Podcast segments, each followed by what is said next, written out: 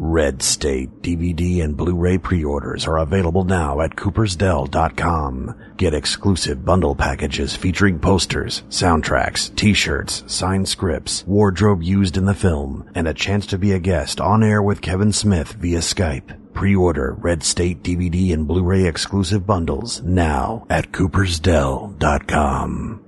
Smirch alert, smirch alert, motherfucker, smirch alert. Go to smodcast.com slash smerchandise to get your official Jay and Silent Bob iPhone 4 cases from Casemate. Choose from three different snoogerific designs. We got soft ones and hard ones. Hey, I'm talking about the cases, bitch. All emblazoned with your favorite Smodco icons, Jay and Silent Bob. Snag your iPhone 4 case for $39.99 and Protect the precious.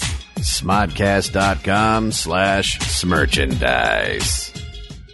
Yo, Canada. Jay and Silent Bob are going to be royally mounting you. December 7th in Vancouver, December 8th, Edmonton, December 9th, Calgary, December 10th, Saskatoon, and December 11th, Winnipeg. Their comedic maple syrup's gonna be gushing all over your Timbits. How's that for a visual, eh? Jay and Silent Bob get old.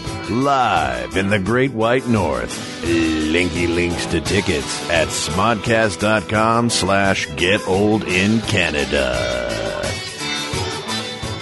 Hey, Eldborg, Iceland. On November 11th, Kevin Smith will be inside you. Kev is bringing his famous Q&A to Eldborg Main Hall, talking movies, comics, sex, taking a shit, whatever you want to ask about. Hilarity will ensue. Kevin Smith live at the Eldborg Main Hall in Eldborg, Iceland on November 11th. Links to tickets for this and all Smodco shows at csmod.com. Yo, Philly. Guess who's coming to the city of brotherly love? Hollywood motherfucking Babylon, bitch. Come get your celebrity news, rumors, and Liam Neeson's cock jokes at the World Cafe Live with Kevin and Ralph on Monday, October 17th. Top that steak sandwich with cheese whiz, showbiz, and comedy jizz. Mmm, tasty. Catch Hollywood Babylon at the World Cafe Live in Philadelphia on October 17th. Tickets for this and all Smodco shows at csmod.com. Kevin Smith is bringing his big bucket of win Q&A show deep in the heart of Texas, September 27th at the Paramount Theater in Austin. Even better, they're going to be filming all you motherfuckers for a special presentation on EPIX. Whether you want to know about clerks, red state, hit somebody, or eating his wife's ass. Don't miss Kevin Smith at the Paramount Theater in Austin on September 27th. Tickets on sale now at austintheater.org. Hey, Boston. Jay and Silent Bob are coming to raid your fridge, smoke your weed, and make you laugh hysterically while they do it. How do you like them apples? Friday, October 7th at the Wilbur Theater. Catch Jay and Silent Bob get old. Grab your tickets now by clicking on the link at csmod.com. So, you're saying, yo, sir dude, I love sir, and I want to show the world. Wear your sir love with our official t-shirts, biatch. Fishies have no eyes. Let us fuck. Jay and Silent Bob get old. The Garmy. There's also posters, action figures. There's so many to choose from. Grab your smirch at smodcast.com. Scroll down and click on Smerchandise. Catch live video clips of Jay and Silent Bob Get Old and Hollywood Babylon on the Kevin Smith blog for the Huffington Post. Huff.to slash Kevin Smith blog. That's huff.to slash Kevin Smith blog.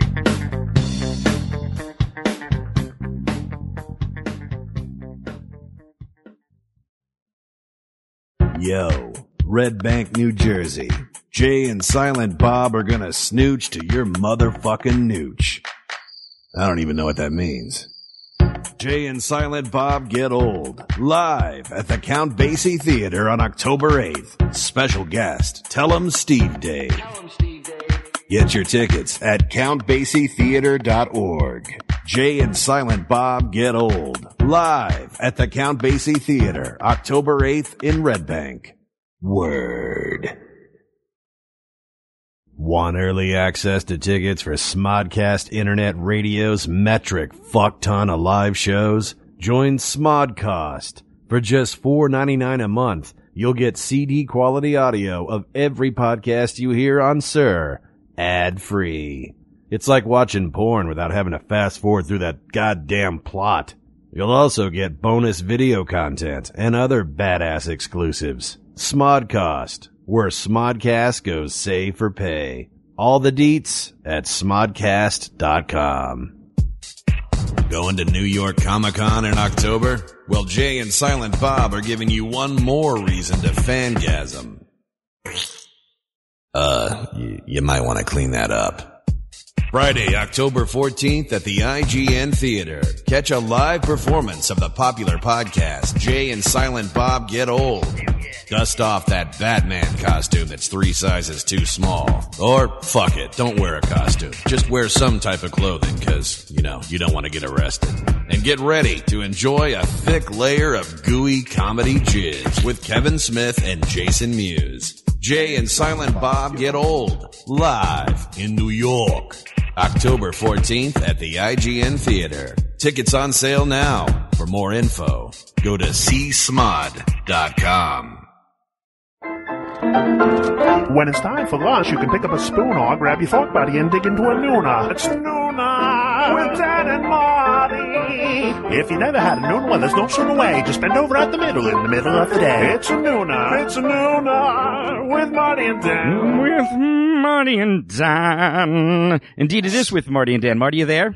Hello, everybody. We're doing a whole new thing that the rest of the world probably does a lot, but Nooner, since it, it is not a high tech operation, I mean, at least on my end, from the Smodcast people end is, Until today. until today, because Marty is Skyping in. Where are you, Marty? In the Arctic? Where? I don't know. Where I'm in the I'm in the Arctic. No, I am in Northern California visiting my parents. It's my father's birthday. So Ah, well, happy birthday to your dad. That's a really lovely bookcase I can see behind you, chock full of interesting books. yeah, absolutely. I wrote every single one. You look very studious, like that sort of masterpiece theater kind of fellow. You're in a comfortable chair. Oh no, wait, your hair's disheveled and you're wearing. this is really great for a podcast, isn't Yeah, it? Okay, right on. All right, well, welcome to Nooner, everybody. Uh, your uh, two-hour radio embrace that comes you every uh, Friday, 12 p.m. Pacific time. I'm getting tired of saying Pacific time, but I do feel that that is only Yes. right because we have listeners around the globe, pan-global listeners.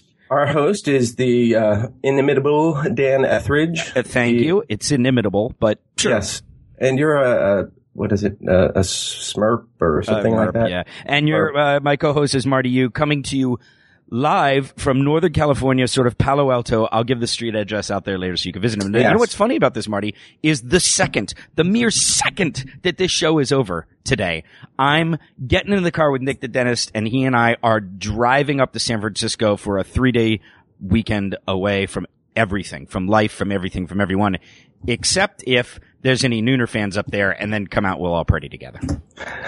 Um, That's at Dan Etheridge on Twitter, and I'll he see you- will. I'll he see will you show at up. I Blackbird and. Rebel on Saturday night. Okay, for all you San Franciscans. Um, so I'm pretty excited about that road trip. Haven't done it in a while. Then we're going to come back down the one and do some surfing on the way down. When I say we, I mean him, and I will be reading will New splash and drinking mimosas.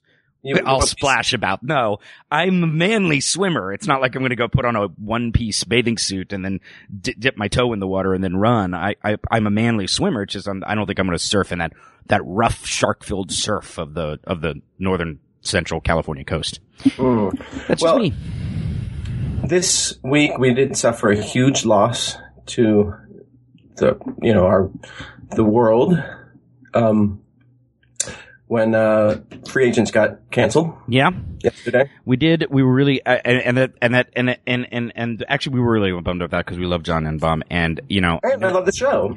Yeah, and he's going to come on the show, and we'll talk about that. I mean, you know, for for those of you who watched or didn't watch, you know, I think we, I feel like the show had so many brilliant elements, and it you know needed some t- continued time to find itself, and it's too bad it didn't NBC didn't give it that chance, but c'est la vie. That is how it goes in network. Uh, but our, we're with Johnny today and, uh, Yes. with him. I spoke brief, briefly to John this morning, and he said that uh, Joe Lo Truglio like immediately shaved off his his mustache.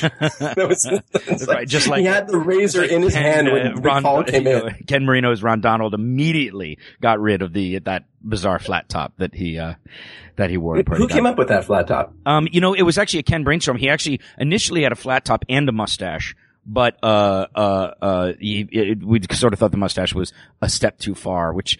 It's kind of funny to think of a step too far with regards to that particular character on that particular Right. show, but indeed it felt like a step too far. So Well, um, if you have any questions, comments, or suggestions, get them to at Nooner Dan Marty on the Twitter, or you can email us at noonerpodcast at gmail.com. Yes, I think there was a kind uh, listener who asked for our email, and then I don't know if actually employed it for the incredibly awesome uh, bit "Ask Dan," which occurs whenever we, We run out of other stuff on Oh, any. no, no, no, no. We're about to get to there. We're about we- to get to there already. Yeah, Oh, yeah. That's how you start it. You know, you get, just really, get fans Ask involved. Dan, sweet. I will say I have a I accidentally slept with the window open and I have a little bit of a tension headache, but I'm drinking coffee and Red Bull and water and Tylenol and ibuprofen. I should be just fine. How does that open window? What's that? How does an open window do that? Oh, God damn it. You can let the whole world in. Anything could happen. Didn't you see Contagion? Speaking Dan- of Contagion, good segue. Today's guests, uh, guest, when he arrives, is Jonathan King. And here's the thing t- I'll say about Jonathan before he comes out. And that is that, uh, Jonathan's kind of like an insider's insider here. He's been around for, uh, a couple, 15 years or so and worked about everywhere. And, uh, and so, uh, we're kind of pleased. We wanted to have sort of a different perspective on Hollywood. So we're having sort of a producer slash executive who makes the kind of movies that I like to go to see. Um, Dream Girls. yes, Dream Girls, yes, and Contagion, Syriana, Inconvenient Truth. It's you know, uh, I think I think Good Night, Good Luck. I think.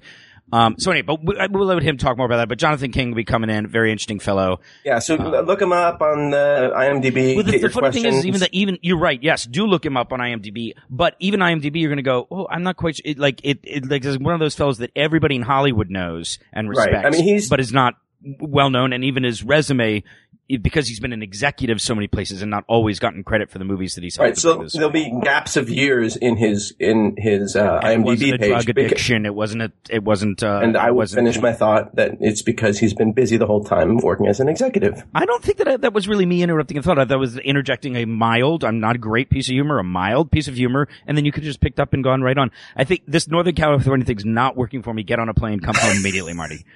Either that, Um, from now on, I'm doing the show from home, and you have to come in every week. Thank you for Um, that. See, we I'm love looking. Jay. Jay, we really love you. It has w- No, Jay, I love you. This is not about you, Jay. I love Right, seeing right. your face It's, every it's, week. it's just I me love and Dan. that. It's It's a we- Marty thing. You, we love you just as much whether we're together or apart. And we've got uh, Michael also sitting in today, and and intern Mike. So we've got a, we've got it's it's all Jay's and Mike's here. Um, so thanks, fellas, again for always doing the good work. Um, all right, Martin, you hit me Yes, with sir. your best shot. All right. Let's uh let's start since we just got a tweet from our favorite listener, one of many no, favorite listeners. favorite. One of many. We have you are a thousands, favorite. You are a thousand favorite, listener. We have a lot of favorite And listeners. this is one of them, Olivia Marion, Oh, who just finished McCabe and Mrs. Miller just in time for on. Nooner Dan Marty. Once again, a perfect recommendation by Dan Etheridge. Fantastic film. Ugh, I, that There's so many Fridays to come, though. And the great thing about that that Altman film is that it, when it came out, it was a bomb, and even Altman and Warren Beatty both slightly not disowned it, but were like, "Wasn't the movie we wanted it to be?" From different directions, they quarreled about or fought notoriously about the movie. Each saw something different. Neither was satisfied with the result, but I think they weren't able to see the forest for the trees, which is a truly terrific film. Next week, Olivia Shampoo. Although I think you said that you might have seen it. Saw it, and we shouldn't do two. I too could do whatever the f I want, Marty. It's Dan's recommendation for this is No, this is actually Dan's recommendation for. Olivia bit. That's what this is. It- Dan's It's Friday morning flick picks for Olivia. from Dan to Olivia. No, I, I That's have no no pick. from Dan to Olivia. I have a pick. okay, what's your pick? Let's hear your pick for next week. Go, Marty. Okay. Uh-huh. My pick. Uh, Stop I vamping. decided Say it. I'm going with all a- Asian films. All right, Just you, to- your pi- just no pick. Marty's pick's denied. No, it's it's a film um, by a director named Kore-eda, and it's a Japanese film called Nobody Knows. It's one of the most heart wrenching. It's a, just a sort of almost a verite sort of drama about um, these kids who are abandoned by their mother and they're living in an apartment, four kids, and they're just living on their own, just as wastrels. And um, for a year without any supervision or any money. So they eventually get kicked out and they're living on the street. And during the time, it, they shot it over nine months. So you see the kids grow, which is very weird. And then the kids also, they, they didn't, um, like cut their hair or anything. So they literally look more and more like, like, uh, baby hobos. And it is, it's heart wrenching. You can't watch it twice because it's just too difficult, but it, it is a fantastic movie. Well, Olivia enjoyed Nope, that. I. I was going to give you Adrian Zmed's Zapped, but instead you've got Nobody Knows, the Japanese movie that's so fucking grueling to get through. You can only watch it once. Enjoy that, Olivia. And in, in two and weeks, we'll get back to Dan picking movie for you. No, no, no. You can pick Sorry. a No, no, one, no, that's it. Olivia, no, no, sorry. no. You're stuck with Marty's No, movie. one- he commandeered the bit. It's Marty's movie now. Nobody knows. Enjoy it, world. Actually, it does sound good, but I'm just saying, it's, you've really gone out on a limb here and you really, like, I know I'm a stick, okay, great. So you should have a pick too, because I, No, I'll bet no, you no. one that One will like pick. better. I'm not, you know, you get in there, you did your pick. We'll see what she says next. No, time. no, we should do two, two picks a week. No, so the no, no, no, choice. no, no, All right, Dan's fun. pick is shampoo. He's breaking the rules. He's not helping along. Uh, no, He's I'm saying you don't get a pick every week. Yes, I do. No. I, we'll talk Yes. about this later. no. All right, I'm tearing up two your movies a week. All right, Dan's pick shampoo. Marty's pick, this one time only, nobody knows. Okay, Oh moving on. You're such a baby. We'll let Olivia decide. We'll let Olivia right. decide. Olivia, do you want one from Dan and one from Marty each week, or one from Dan and occasionally one from Marty? Olivia, if you know what's good for you, you know which one you'll pick. if you want to be in the top thousand listeners week after week, you know how to answer. Um, um, okay, let's move on from quarreling, Marty. Somebody Mm. got up on the wrong side of the bed this morning, and clearly, actually, I did, but I feel like I feel great. spiritually I feel you did too. happy. You did too. Um, okay, so moving on. Ask Mhm. Dan.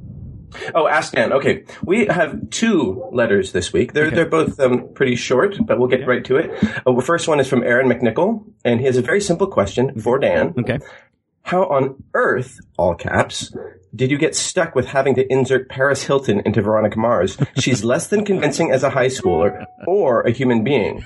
And please don't tell me that she was the nicest person in the world because that would turn my world upside down and possibly result in me going on a serious Broadway binge. And no one wants that. Love the show. Aaron. Okay, A, that's where first that's where you're wrong. Great and I question, actually did Great- it- very it's a well-written terrific question. question, well written, and I actually do want you to go on a Broadway binge, regardless of what I'm about to say. that I think would be meaningful for everybody. Um, okay, actually, that's a great question. I'll tell you the honest truth about it.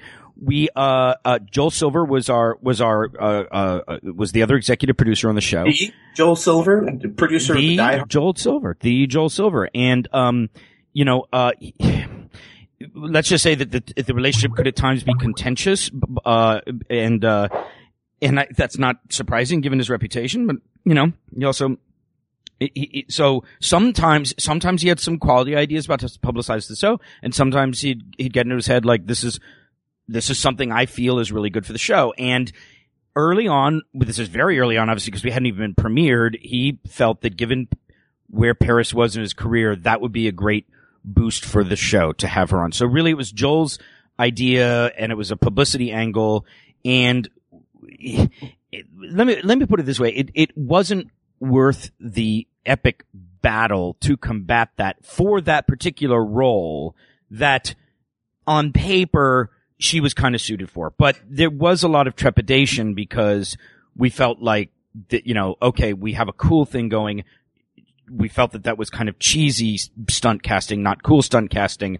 But I would file this on a category of pick your battles. And we were at a moment we were just starting to shoot the show uh, and, you know, and we're going to need ratings and we, you know, and, and we needed to work with Joel. And so I just think that was just one of those, those things that you do. If in retrospect you could rewrite history, that's not the sort of guest star that was right for the show we were constructing, which did not sort of, I mean, we winked a lot of times, but we winked in a, ways that we thought were cool. Like, you know, we, Harry Hamlin was an awesome piece of, of stunt casting we liked and that ended up being just, ter- just a terrific guy and terrific actor. And the Goot.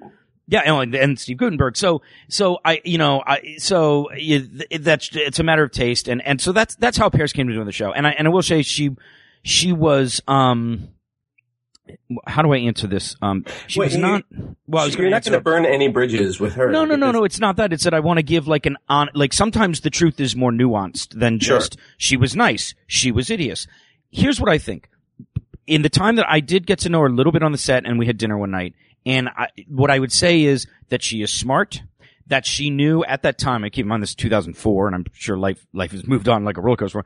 At that time, she knew exactly what she was doing and what what sort of uh, image she was creating and fostering and you know uh, what what's the word I'm like perpetuating, and uh, it wasn't a false image, but this wasn't a dumb person doing something self uh, totally unself aware. I think she was enjoying what she was doing, but she also was smart and knew kind of. She was self-aware about what she was doing, even as she was doing it and enjoying doing it. That's the She best was way cultivating a brand. yeah, but it wasn't it wasn't so manipulating like she turned an off on switch. I think there was a lot of her in her. But I also say this wasn't a dumb person just kind of going, you know, d- ditzy going from one, you know, party nightmare to another. I think she knew what it was, and she was kind of digging it. Look, she was young. She was she was she was enjoying life. So we didn't have a bad time. I mean, she was a little difficult on set because she, I think, quite memorably, like at one point, had to just stand at a. Uh, at, she had to stand in a window, and the shot was from somebody down the street looking up at the window. The curtain opens, and there she is in the window. And she got fatigued and just could not get up off From- the bed in the, in the bedroom. Yeah, she, she was just tired, and so we were just like, you just got to stand up next to the window. That, that's all the shot is. Just stand up at the window. Just, I'm tired. I, I just, I, I can't. Just stand up at the window. But I think to, you know, if I, you know, I always try to be fair to people. To be fair to people, I think Joel super muscled her into doing this. I don't think she wanted to be down there doing it. She went like, great, a guest star on an unpremiered Veronica Mars show. I don't think that was what she wanted to be doing. So I think Joel muscled everybody involved to get that done. Did So- she show up on time? Yeah, yeah. I mean, in the main, Did she- you know, it was fine. Did she Um, know her lines? there weren't a lot of lines, but she, she struck me that she did. It was the only thing I remember was that one thing of like she got a little tuckered out and just Did- we had a lot of trouble getting her to stand by the window. Did but- someone on the crew have sex? Did someone on the crew have sex with her? No, not, there's nothing lascivious like that. So anyway, there's the answer to your that's question. not what I heard. I, I did not hear that. Well, how would you heard something about sex with Paris Hilton on my set? My set. It- it- What- I become such a tyrant on this thing. Not my Yeah, set, see, on the set Ron- in which I was a producer. Um, anyway. We can talk about it so, off the air. Yeah, but yeah, so that, and then we had, we had dinner that night and it was like five or six of us, a couple of the actors. We did shots. We had some fun. I sort of, frankly, I enjoyed that at the height of that moment. I was like, hey, I'm doing shots with Paris Hilton. And this feels, I'm doing something very zeitgeisty and surreal. This is not what I expected I would be doing a year earlier. So, and, you know, so and that's in the way I feel a little bad just taking, you know, total shots at her because while I was with her at that dinner that night, I sort of was, you know, self-aware, but enjoying, hey, th- hey, this is intriguing. I'm doing shots with the world's most famous doing shot person at the moment. so that's kind of a life, ex- I, you know, file it under life experience. And those are And- sometimes to be relished and not just, you know, caddied away. And that's the night that Paris passed on the, the shot taking crown to Dan. Th- That's right. Who has held the mandal? I, the I do love me some Irish car bombs. Uh, oh, I don't want to go into the shots, but I do like them. Thanks, Paris. Thank you, Paris. Thanks, Yeah, Aaron, for a great question. All right, we got another one here. It's uh, dear Dan Marty. First off, let me tell you, yeah, he likes the show. That's great. Um, you. and he listens what did every you say week. his name was? Deirdre. No, his name is Josh. Josh Oh, Parham. He's the one who asked for the address. So wrong. Oh. I, I, I thought you said Deirdre. Um, I think I just mumbled. a man named Deirdre, which sounds like a a boy named John Sue. Ford movie. Yeah. Okay. Right. So um, his question is about to, is to you about politics, specifically the 2012 elections. Yes. He would love to know your thoughts uh, on Ron Paul as a candidate, since he is a person who has flown in the face of some ardent Republican platforms. I know you guys don't normally discuss politics. We kind of do every week, just a tiny bit. Yeah. Um, and uh, and I- he also loves the recommendation of McCabe and Mrs. Miller. Oh, brilliant. Hey, you know, here's what I think. I've already been pretty vocal that I'm like not only a, a diehard Democrat, but a pretty partisan one. So, um, I, you know, you always got to take everything I say with that, with that grain of salt. Not that I don't try to be, I, I try to be fair to my own feelings, but whatever. Here's what I would say about Ron Paul. I respect Ron Paul. Ron Paul strikes me as someone who has a set of principles and applies those principles wherever it takes him. That I genuinely respect. I do not agree with a great many of the things, or not great many, I would say with a a a nice helping handful of the things that he says I don't agree with. Um, but I, but I genuinely respect somebody who says, this is what I believe, and regardless of party orthodoxy or popularity or how it might be easier to bend something rather, you know, than to do it, he just applies it because that's the philosophy he lives in. I know that always leaves someone like me open to the, you know, to the charge of, okay, so what you're saying is, is you have a very pliable political philosophy. Well, I mean, I, you know, I would, I mean, I guess on one hand, you might say yes, but on the other, it's that I don't know that that the political philosophies that I have that I'm not going to go into here it really would not be part of the show. But they they have a they have a uh, you know they have a more embracing nature than than his. So anyway, that's uh, you know. So you respect him as an adversary, then? No, you know what? In, in, but that's a trick. Not an, as an adversary, because there's a- like there's me- there's things we believe in. I I wouldn't vote for him. Um, I but I think that in the political landscape, it's valuable to have people who have political philosophies and stick to them. I'm not taking that to the extreme. I'm not suggesting that we should let Adolf Hitler come into the political mainstream. And I, by the way, not remotely equating Ron Paul and Adolf Hitler. I'm just saying Ron Paul's Ron Paul doesn't have a dangerous political philosophy to uh to that could hurt millions if affected. He has a legitimate one and a libertarian one, and there it is. A headline on the Huffington Post: Etheridge compares Ron Paul to Hitler. His subtitle, and no one cares. Aw. So- No, I- okay, so anyway, there you go. There, there's the answer to your you, question. I'm, I'm not sure if anybody was really that interested in what I in what I think about Ron Paul, but there you go. So No, I, I think so. yeah, well, there, there's the ask. You never know where Ask Dan will go, and sometimes one- it goes to a really boring, ask- dark place. The one thing I always ask about uh, these pure libertarians who support Ron Paul is show me an example where those that sort of ideology exists and works in the world, and nobody can. But but and Ron Paul actually answers that by saying that everything else fails too. So Yeah, yeah. And by the way, I don't think we want to start No, no, no. taking on uh, Ron Paul uh, folks online. It'll just be a deluge of negativity. So I, I let, let's. let- I, I'm standing pat with my answer, which is actually the truth. So, um, Joel Silver did make Xanadu. Tyson, you were right, and in that sense, he can do no wrong. Although, in fact, he has done some wrong. uh, that was yes. the answer to your tweet. Uh, Um, oh wait, Olivia. Olivia has gotten back to us. He's in. She's intrigued by Marty's pick, but the two films every Friday may be ambitious. That I, Marty, I read that as a very polite. Marty gets uh, uh, only rarely. wait, wait, wait, wait, you. wait. You chose well, Olivia. I came up with this bit. I think I should have control of this bit. Marty. It, this is We'll about about control. Okay. Um, Wait, this is the tyrant. Marty, So- this is not me about me controlling you. we are down to the last credit, acting credit that you have on IMDb, and it's one that I don't know if is correct, or, or if it is, it's not one that I know about from 2005. Okay, bring it.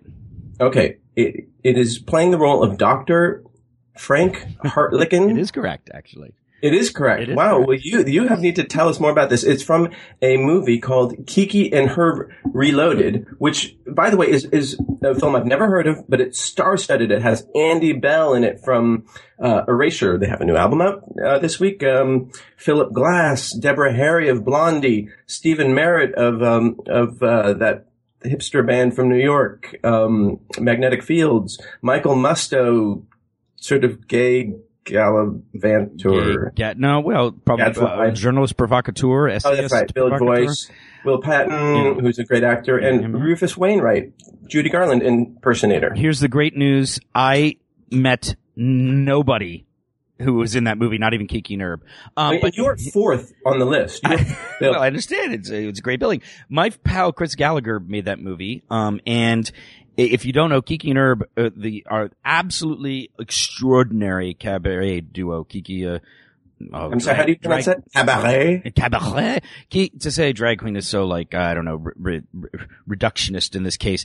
Uh, Justin Bond created this amazing character Kiki, sort of a, a decrepit, uh, uh, you know, aging cabaret songstress a la Marlene Dietrich or, or uh, Judy Garland or what have you, and um, uh, uh yeah, Judy and um.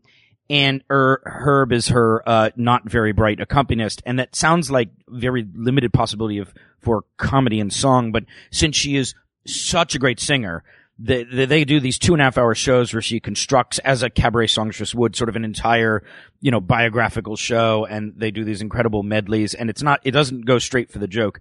It, it's just extraordinary. They're incredible. They ended up playing Carnegie Hall and I think Broadway.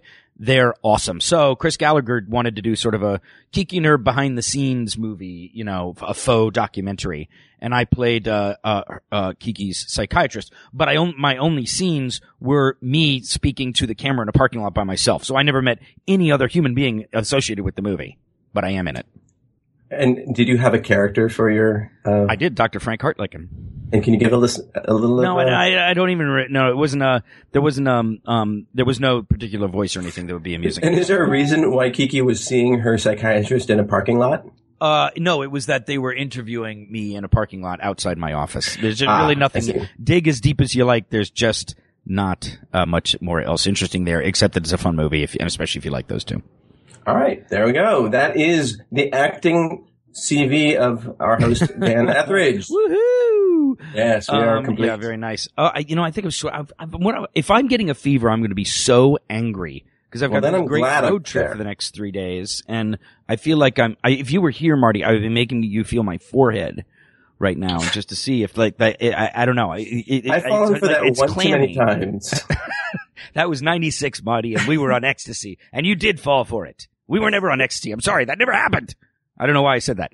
Uh, uh, yeah, Oh, it's, it's great clammy. It's clammy. I feel just a little clammy All right. a little clammy. Well, I'm just, have I some- like Joy said that. Now I feel like David Letterman would just go, oh, I'm bloated with soda, and he just says it 20 times. I'm clammy. I'm clammy. Hey, guess what, Marty? Uh, I give up. Ding dong! It's our morning zoo ding dong. Yeah, guess what? It's time. For, it's time for our special guest to uh to come in. One uh, Jonathan King. I'm going to tell you just a brief. yeah, uh, it- right after he he goes to the bathroom. Yeah, it's down. It's downstairs.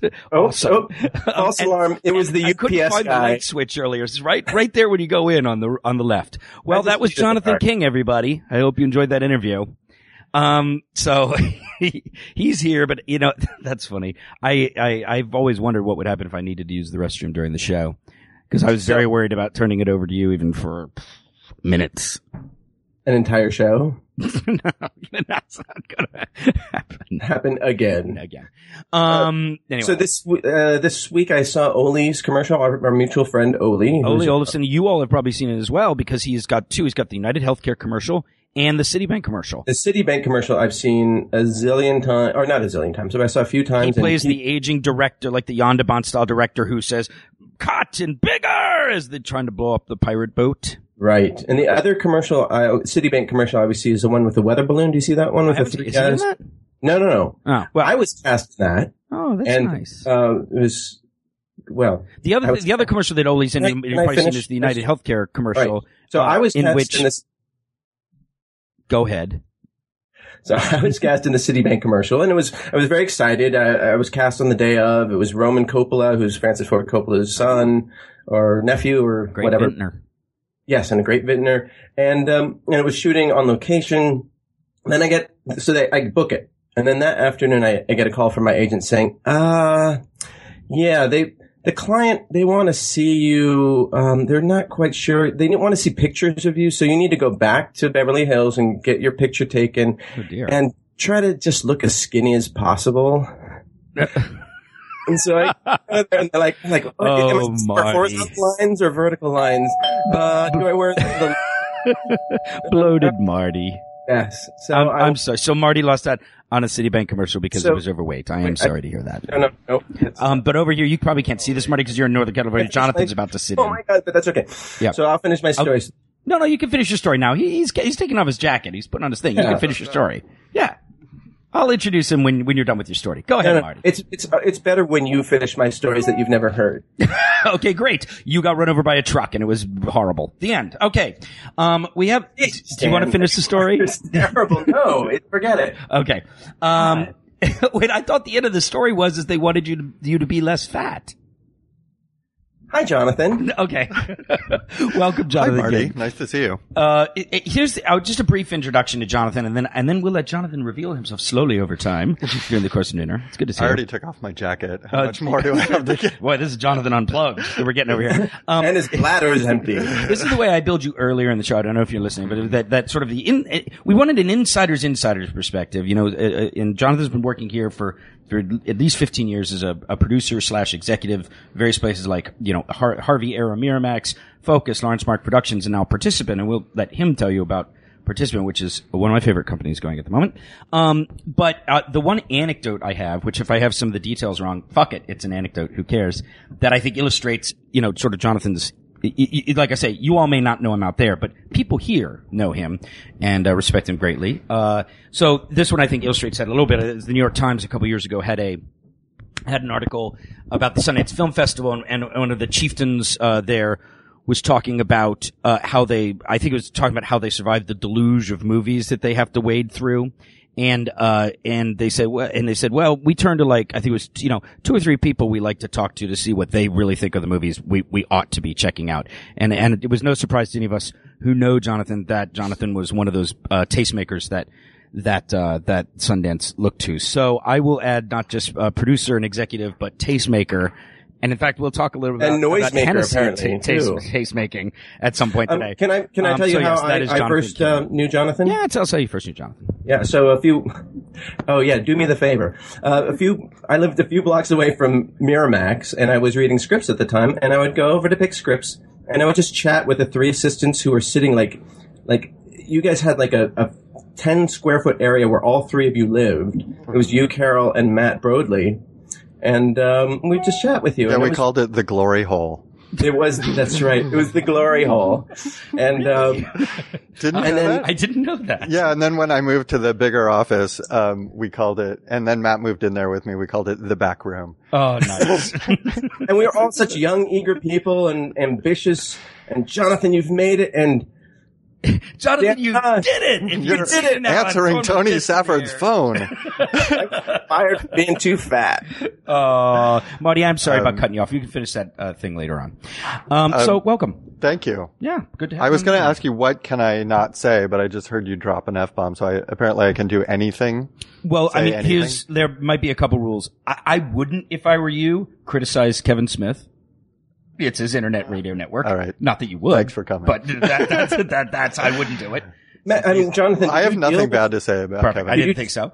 Um, did you deal with him at all? At, uh, with Kevin when No. you were working at Miramax? No. Oh, okay. Good story. I'm glad I brought it. thank good. Yeah, we got a lot more of those. Kevin was very, I was very LA Miramax and Kevin was very New York Miramax. Right. My colleague John Gordon and Mark Tusk were, Oh no, I mean John and he are working very Yeah. like the whole Red State, Yeah. the the, the Hardy And- boys of that. So Was Harvey based in New York ninety like ninety percent of the time or yes. something? And So, then he would come to town and set up shop at the peninsula. and There so would be a you would suite come and of take pen- over. He would, there would be a suite at the peninsula, and if you were on Harvey duty, you would go and have every single meeting all day with Harvey. Into, and then, but there would be you'd be sent away for an hour or so to go down to the lobby. I And what don't would happen in that hour? Don't know. The Lord only knows. don't know. But we all made friends with the nice the ladies in the bar at the peninsula. That's in quotes. The, yes, Uh, working the working girls of the bar. Hey, was always Jonathan, good. when, Good when you first worked as an assistant at Miramax, had you already you went to business school, right? No, film school. Oh, okay. The, the business Had you- school.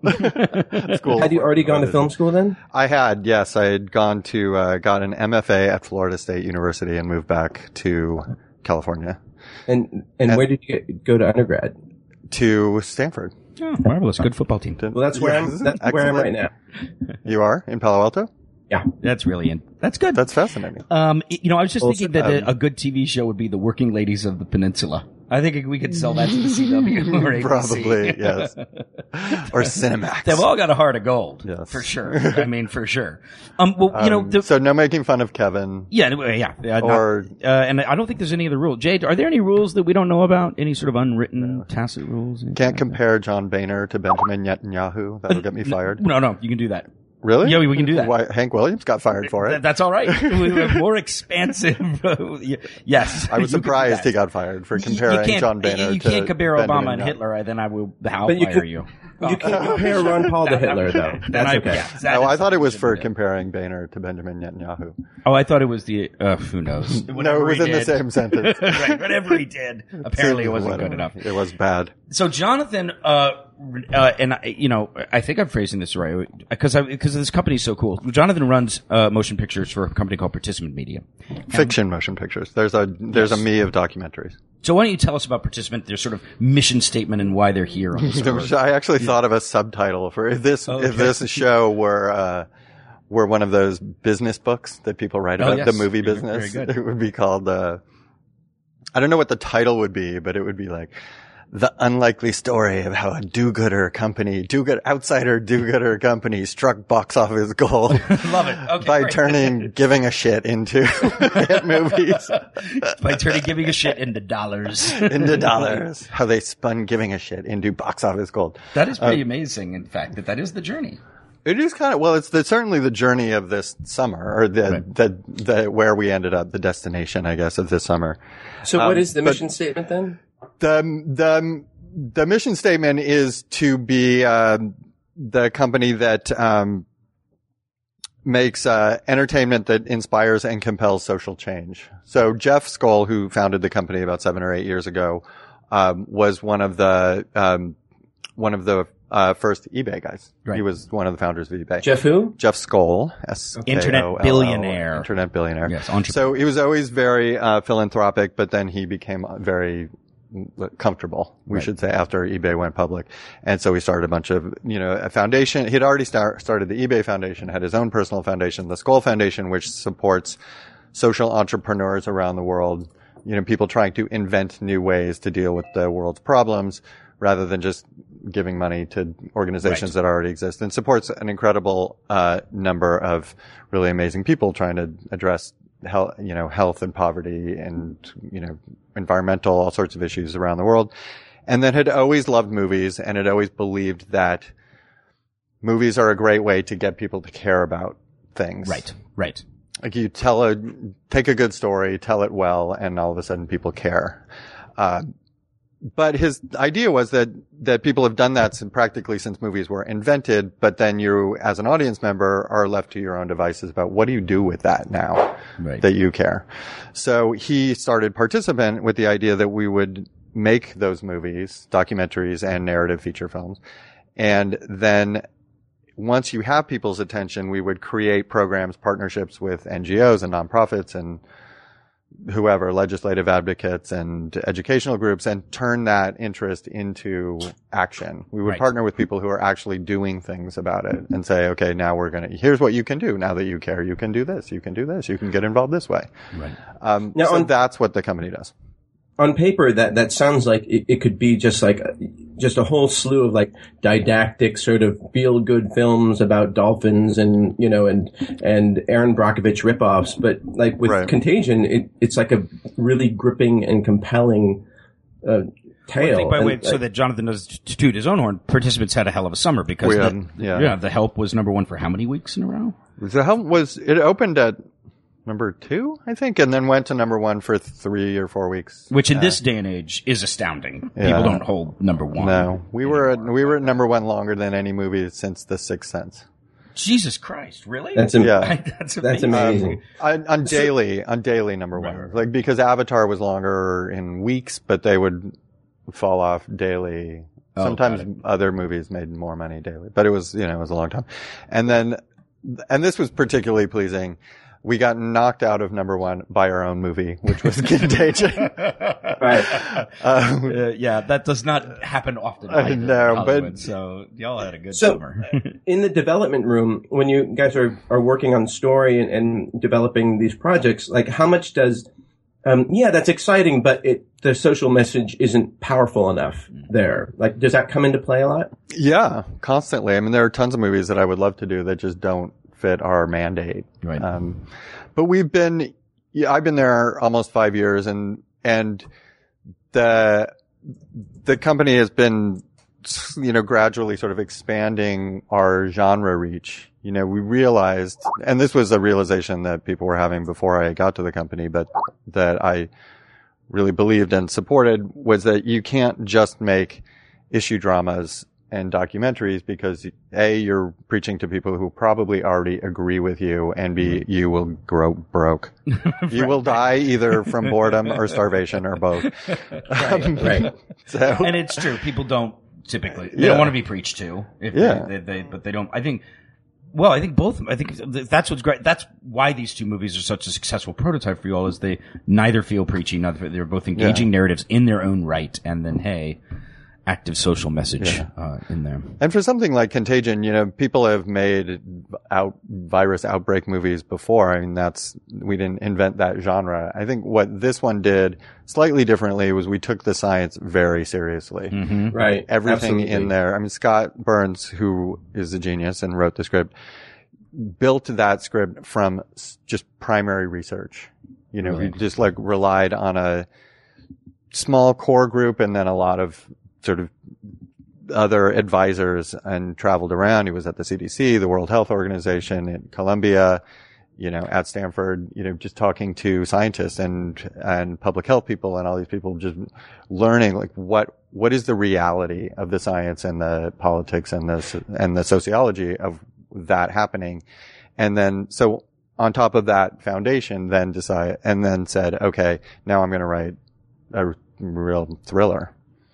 Well, that's and you know, and that's what Steven wanted to do the whole time. He was Right. not interested in a wonky, sciency movie. I right, mean, right, right. It is that on a certain level, it in a but way you know, like the whole thing had a sense of reality to it. Yeah. You know, I enjoyed in a popcorn way the movie. I think it was Outbreak many years ago. Yeah, Doesn't I'm sure who didn't. Good movie. And then maybe the science was roughly, but that felt like the movie where the science was roughly sketched in to suit whatever plot device they were doing at the Mm-hmm. Yeah. moment. Whereas this felt not in an intrusive way, but had that kind of, you are there, this is happening, this is really happening, which I think it can only, in the right context, add to the thrills. Yeah. Which it did. In this Yeah. I, lo- I love that movie and not, and not just because Jonathan's sitting here. I just that's a sort of movie that just gets me going. Combin- combination kind of like seventies era disaster Mm-hmm. movie, techno thriller, and and just good performances, good directing. Right. That was just uh, one of my favorites. and slicing off the top of Gwyneth Paltrow's head. Who, what's not to love? What's not to love? It was so fun. I loved when. Steven was really, um, uh, he was very much in favor of making sure people know when, or knew when we did the trailer that Gwyneth dies in the movie. Because with the idea that, oh, well, if we kill one of the big movie stars, anything is possible. It was a smart play. Yeah. I have to say. Did you did you feel it was? I, yeah, yeah, especially in retrospect. Psycho. You're right, right, right. Uh, yeah. The- well, I mean, just that you, you use that shot in the trailer where she gets that death look on her Yeah. face, and and it was such a creepy shot coming from such a big star that you just don't see. That is one of the reasons. Okay, I have to see Right. this. And then the the feedback online when when the trailer went up, people were like, I mean, I think there's something about Gwyneth people love. Lots of people love her, and lots of people love to hate her. I, I love her, but um, you know, people were saying, I knew that the end of the world would be Gwyneth Paltrow's fault. That could have been the tagline for the movie. You knew Yeah. at the end of the movie. So Which I thought has- was has hilarious. Ha- Have there has there been a obviously the box office has been big, but has there been a, a a realistic reaction of people having actual concern about this stuff? Yeah. Yeah. And I mean, there's been a measure lot that? of, I mean, the, the, the good news for any movie or what you hope for when you're releasing any big movie is for it to move off of the entertainment page onto the editorial page, you know, to become, to become a news story because then it's, like, then people are talking about the movie Right. and you're not paying for advertising. It's free publicity and you realize that people are engaged in the movie in some way. And that, that happened really fast on this movie. And there were a lot of editorials in places like the New York Times and Salon and Slate and everything, Huffington Post about the reality of what would happen and why people are so scared of things like this. You know, cause it's so personal. It's, you know, I think it's one of the scariest things, you know, a virus, a killer virus is you're going to be, you're going to, you probably will catch what kills you from someone you know. Right. That is. you know, it's not like some serial way to put it, killer yeah. like Yeah, breaking exactly into your house and slitting your throat. It's like, oh, hug your kid. It'll be me Die. giving you something today at nooner. just, just a pat on the back and you're dead in an hour. I'm sorry right. about that. We're not sharing that coffee. no, we're not. Um, th- you know what the thing is, is what, and maybe this will be telling, like, maybe there'll be sort of a, a chicken and the egg issue. Maybe every time participant has a hit, it will also turn out to be a water cooler movie because it is supposed to be pushing some sort of issue button. Because it kind of happened on The Help as well. That It really instantly became a Help. water cooler movie. Yeah. You know? Well, it was a water cooler book before. I mean, the, True. the, a lot of the feedback on the movie sort of mirrored what the feedback, how it evolved to the book when the book was first published. Cause people, when, at, when it was first published, people were like, how, why is this young white woman writing about, writing in the voice of two black maids? Right, right. And a, and a white woman. I mean, the book is And told that, that must have been an issue for you guys as well, right? Did you did that come up at all? Yeah, it came up. I, I don't quite get it since the the movie is told from the point of view. I mean, what Tate did in adapting the book was the book is told from three points of view. Um, the movie is really told from Viola from Aibileen's point of view. right. Um, because there's a young white woman in it who is crucial to setting the story in motion. People, I think, mistook that for the movie having that point of view. Right, right, right. But also, I, you know, I sort of reject the idea that that that's a black story or Mm-hmm. an African American story. I, don't, I think it's a story of the American South in 1960s. Yeah, I guess they're you know, and it's about and- you know, yeah. and you know, Tate's a guy. It's with that that movie. Every character of significance in that movie is a woman. right. Right? How Uh, dare a man write about women?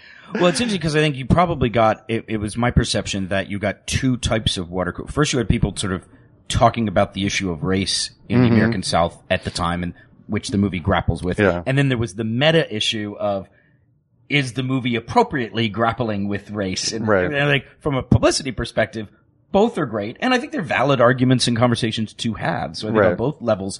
You know, can what can culture? How does culture grapple with issues Right. and the issue itself? That seems like a great Right. twofer in Yeah. a sense. You know, I mean, we do get into a lot of conversations, and because of the mission of the company to sort of talk about real issues, sometimes people expect our movies to be expect the narrative features to be documentaries. Right, right. You know, and at a certain point, you'd say, "Hey, it's a fiction. It's a fictional story. This is a movie." Right. So, You know, how is the development process be- different between, say, uh, the Contagion and the Crazies? Uh, well, the Crazies, you know, that was one of the first movies that I really wanted to do when I got to the company because Right. I just wanted And to let, us just give a little background. It's it's a remake of a George Romero, sort of pre-zombie or post wha- whatever. It's a it's an outbreak sort of movie about people going crazy from a sickness yeah, and government trying to contain it. yeah. And that, you know, if I had said that, that was a script that was developed at Paramount, put into turnaround.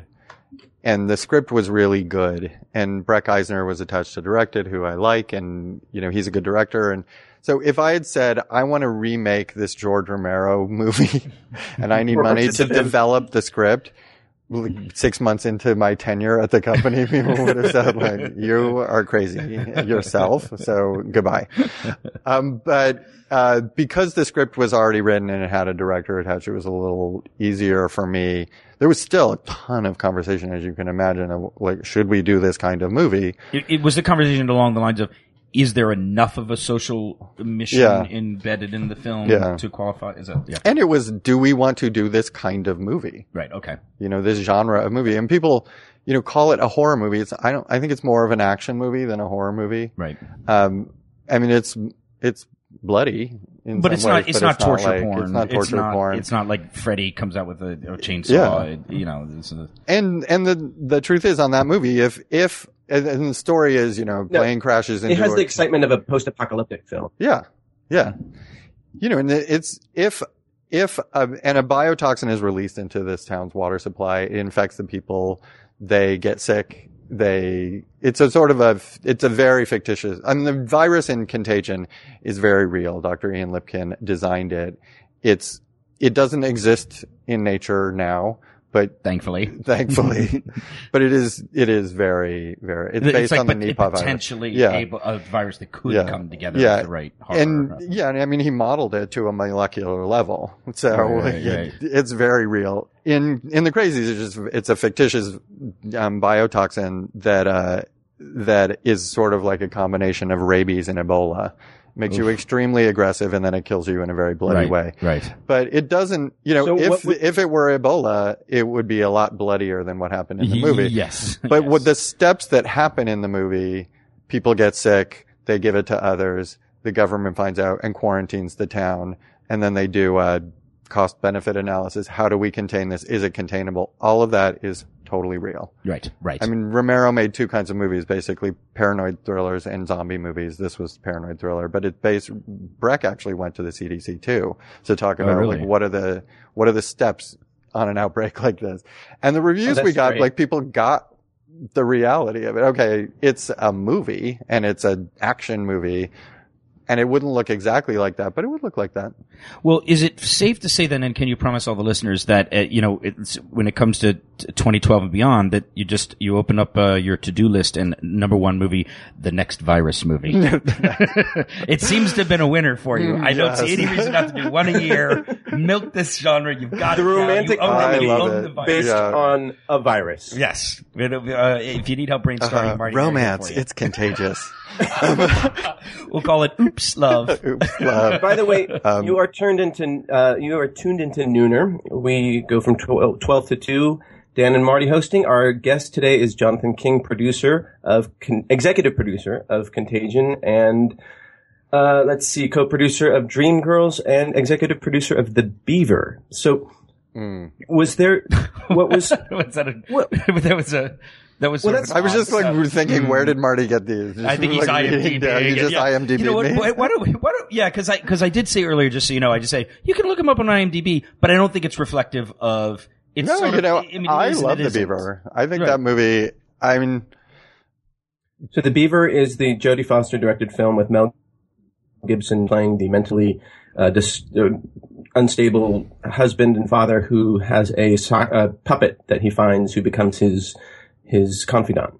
right. Well, he sort of speaks through the puppet represents his super ego. I, is I'm sorry, I, didn't. I see most of your movies. I didn't see that one. I'm sorry. Yeah. You can. It's on I- DVD. I will eventually. Um, I got to watch Marty's Japanese film. Nobody knows first, but I was assigned that this morning. no. Let's t- let's look at this in a more macro way. You cu- you basically came out and started in at Miramax, Yes. right? More or less, Yeah. And and uh, and that's where you sort of cut your teeth. What was the first movie you produced? Did I Really- produce? Yeah, produce? that you really, yeah, that you really were like active on board. Whether you got sometimes I know you get co-producer credit when you're actually doing the thing. What was the first thing out of the gate for you? uh, the Alarmist. Oh, the movie when I quit. Well, because I've been working at Miramax for like three years and I worked on movies there, and then there was the company was sort of changing from we weren't really into first time feature writer directors anymore, and I was still really into that idea. And I had this movie that Evan Dunsky had written that um, he wanted to direct, and I thought it was terrific, and it had a great cast, and they just didn't have the money for it. It was like a two million dollar movie, and I thought it was great. And I thought, and I really liked Evan, and thought we should make that movie. And and we weren't really in that business anymore. And uh, like I had wanted to make House of Yes, oh right, yeah, you know, terrific- and we like passed movie. on it, and then we bought it when it was done, Right. which I guess is smart business. Like wait and see if if it if it's good before you spend Well, the the, two money things on are it. mutually good Yeah. for them, but not where you wanted to be. You Yeah, but I was kind of like wanted to be it. making those Yeah. movies, and so so I had this movie with no money, and Beau and Stefan, who had produced House of Yes and Johns, which Beau also Flynn Beau Flynn, uh, Flynn and Stefan Simchowitz had a company called Bandeira Entertainment, and uh, they had money but no movie. And I had been, I bought House of Yes from them in Amy Israel and, um, and, uh, bought another movie that we had picked up for DVD and just really liked them. They were young, aggressive producers in LA and we had gotten to be very good friends. And, uh, so they had money from backers to make Right. a movie, no movie. I had a movie, no money from the, my one backer. so I said to Evan, I'm going to quit my job. These guys will produce your movie. We'll produce your movie. And, and how's that sound to you? And he said, fantastic. And, okay. so then I quit my job and I was lucky because like a lot of people quit their executive jobs and then try to become producers and there's a long, long ramp up. But my last day at work was my first day of production.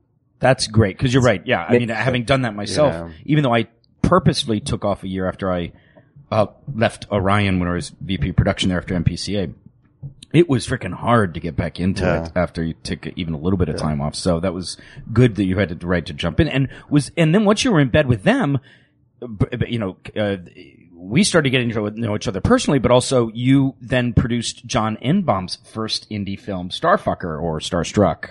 Starfucker. Starfucker is a name everybody wanted. It. Um, and Dust and Stardust. Remember when it was called that? Oh. I mean, the perfect title was Starfucker, but the the distributor Yeah. the, was nervous. No, like we couldn't. I remember exactly where I was when Starfucker came into me because I was in. Uh, I'd been in London looking for money and whatever projects and meeting with everyone and talking about this movie that I really wanted to make called Dust and Stardust. And people were like, "What's it called again? What's it called again?" and I was in flying back from London coach in, on Continental because I was an indie producer. Continental, I was delirious in like my nine and a half hours of my 11 hour flight and just thinking like, I have to think of a new title for this movie. when I started with like drinking and taking Xanax and whatever. and What I just- every good producer does to lay the groundwork it for was fertile so- brainstorming.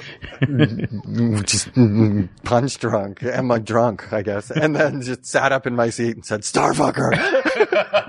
Hope you said it very loud. and people around me were like, "Wah." um, so we have Xanax to thank for that. yes, exactly. Brought to you by. Um, and then we changed the title page, sent it out again, and like it immediately went to the top of everyone's reading stack, and we put the movie together pretty quickly. Amazing. it was great. Uh, John, you know, we, we all would know each other at the time, and uh, and and and and uh, you produced that movie with him, and and I seem to recall that I that you, you I, I think I did like basically second unit for you guys, like shot the, the Yeah. movie within the movie. Which yeah, you're yeah. in too. Yes, right. Yes, is Marty, are you in that movie? Yeah, yeah, that's you. You gave me my SAG card on that one, Right. or you Taft Hartley me for that, and then And then you were in another movie. That, You you, were in the- every movie. I know. you You're hired in me for everything I do Guinevere, and I got Marty. to I got to Who roll loves you? around in bed with um, Sarah uh, Polley. oh, sorry, Sarah Polley, he said. Sarah Polley. Yeah. yeah, for all day. That was when I was not fat. the glory days of Marty U. Mm-hmm. Um, and then so you were you were indie. Well, you were producing with Bandeira, but uh, which was sort of an indie producing outfit, sort of Yeah. uh, like a make your own way outfit, really. Yeah. And and then that led to Larry Mark. Or Well, I knew I'd known Larry when I was an executive at Miramax, and he um he was always just really supportive of the indie producing stuff. He would read scripts and th- say like, "This is great," and Right. you're going to make it for what? A million dollars? And he was an illustrious student and still Yeah. studio producer. I mean, like Yeah. just hit he after hit. And a deal at Disney for a long time, but then had started making more movies for Columbia, Right. you know, or TriStar or Columbia TriStar or whatever, Sony. Um, like as good as it gets and Jerry Maguire famously and was, so was moving his, his deal was up at Disney. He was moving his deal to Sony. The guy who was running his company, a guy named John Baldecchi, who's a really good producer, was not going, was going out on his own. And so Larry had said to me, do you want to come do this? right. and I'd he'd never really said it. We had talked about it sort of in concept for a long time, and then you know, and the thing, Bandeira, we were doing great. We'd made five movies in eighteen months of first time. Guinevere? Guinevere, Yeah. and um, uh, Life During Wartime, or The Alarmist, Starbuck, Guinevere, Judas Kiss, something another one that Right. Beau was doing while I was doing Guinevere. Um, but we were broke. You know, when you're an indie producer, you, no matter how much you're working, even Right. even potentially if you're working more, you're making less. No, no, it's true. I mean, like, because I, did the MPCA where I cut my teeth was kind of a Yeah. similar outfit, and you just, you just constant. It's just constant grind. There was Yeah. never a moment where you said, "Whew, at, at least I can breathe easy for a blank amount of Yeah. time." Nope, no So- breathing easy ever. we were Wait. broke and we were trying to support three people on, you know, on that kind of, and our assistants and the other, you know, our post supervisor, like we had an in-house post supervisor and a delivery person. I was just, we couldn't do it. Yeah. So the overhead is what what what brought you guys to like crippled you, or Yeah, I, well, I mean, if you consider overhead like buying breakfast for yourself and car insurance, yes. no, no, I mean, we're talking like, I mean, do you know how much I made producing Starfucker? Zero. Negative money. You know, on Guinevere, by the time you split our, it's, I mean, it's the classic independent producer thing. Like you right. get squeezed. The first thing the financier says is, how about deferring your fee? Yeah, and even like- it, you get squeezed down to. I've made on like on Cumberland Morning, I made ten grand, and I I was on that for six years. Yeah. you know, and there's reasons on another indie movie I made a buck, literally Yeah. one dollar was the deal.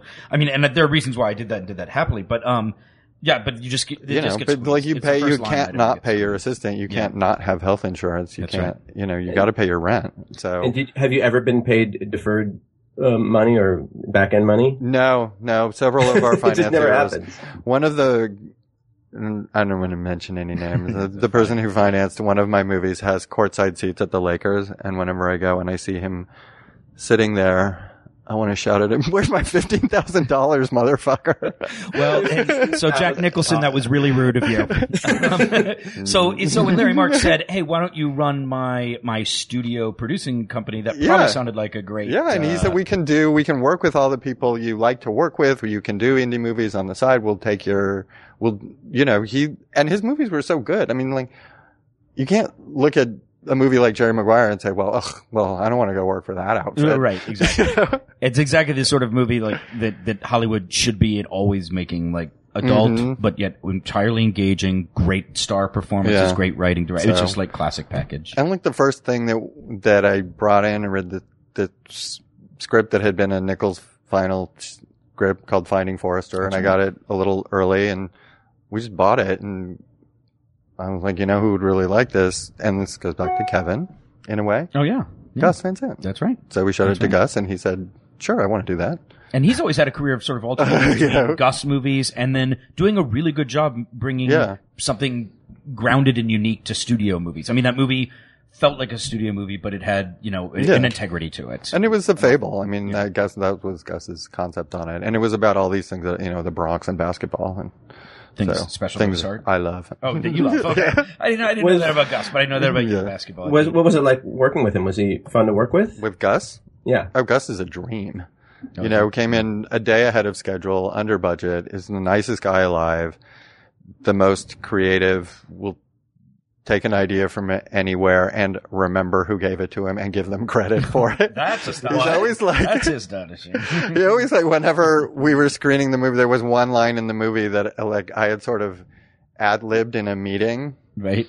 And when it always got a laugh in the um, test screenings, and Gus would always turn to me and be like, "That's your line." And you said, no, that was all Xanax. I think actually that is a good, if we can impart little lessons in Nooner along the way, is I would say that one of the little ones, and you know, I try to do this, not perfect at it, like have the confidence to always give people credit and props Mm-hmm. of the things they do. It is not going to take away from you or make you less to do that. And you're surprised by how many people out here don't do that. They get, Yeah. they don't want to ever say a compliment or ever acknowledge somebody else chipped in somewhere along the way that just to inc, but do it. Do that. It's not only the Yeah. right thing to do, it, it's a karmically great thing to do. And yeah, people, and it's the I mean the directors who have confidence do that. Right. Like Soderbergh is so good at that because he's supremely confident that what he's doing is. You know, he's, he's running that show, but he'll take an idea and say, that's a great idea. And a, a case in point, Yeah. the Nooner uh, Friday pick of the week, you know? The- uh, how's that a case in point, Marty? oh, oh, credit where credit's due. Yeah, No, yeah, no. yeah, yeah, yeah. Okay, Marty's fired. Um, the, uh, but that is that is it's what's that? It, it is astonishing to me how many people out here uh, have. You know what the other thing is that, and and and then I won't soapbox about this either. But is that it's so easy, in Hollywood is rightfully so often depicted as a bunch of ruthless sharks constantly trying to mm-hmm. undermine each other because in fact that is a great deal of what it goes to. But what is actually more surprising is there's actually so many people who are rooting for other people and their colleagues to succeed. Oh, more far more than movies and TV would let you know about mm-hmm. Hollywood. And so I, I think that that is a part of it when you when you're giving out credits because it actually feels good when the people you're working with know are also moving forward and going. It isn't. This is not hundred percent out here at just a pool of sharks and people who are jealous of everything. Yeah, everybody no. else does. I'm so thrilled when I see, you know, people I know who've worked their way up get a credit on a movie that I know they worked really hard on. Mm-hmm. Also, because we hopefully in the future will work with those people because we like working with our friends. There you go. So credit where credit's due, except in the case of the bit about telling Olivia what movie to watch, in which case that was my bit. Thanks, Larry. Um, the tape. so, uh, Larry Mark brought us Dreamgirls. Yes. Yeah. See, there Yeah, was who is Larry Mark? What's that?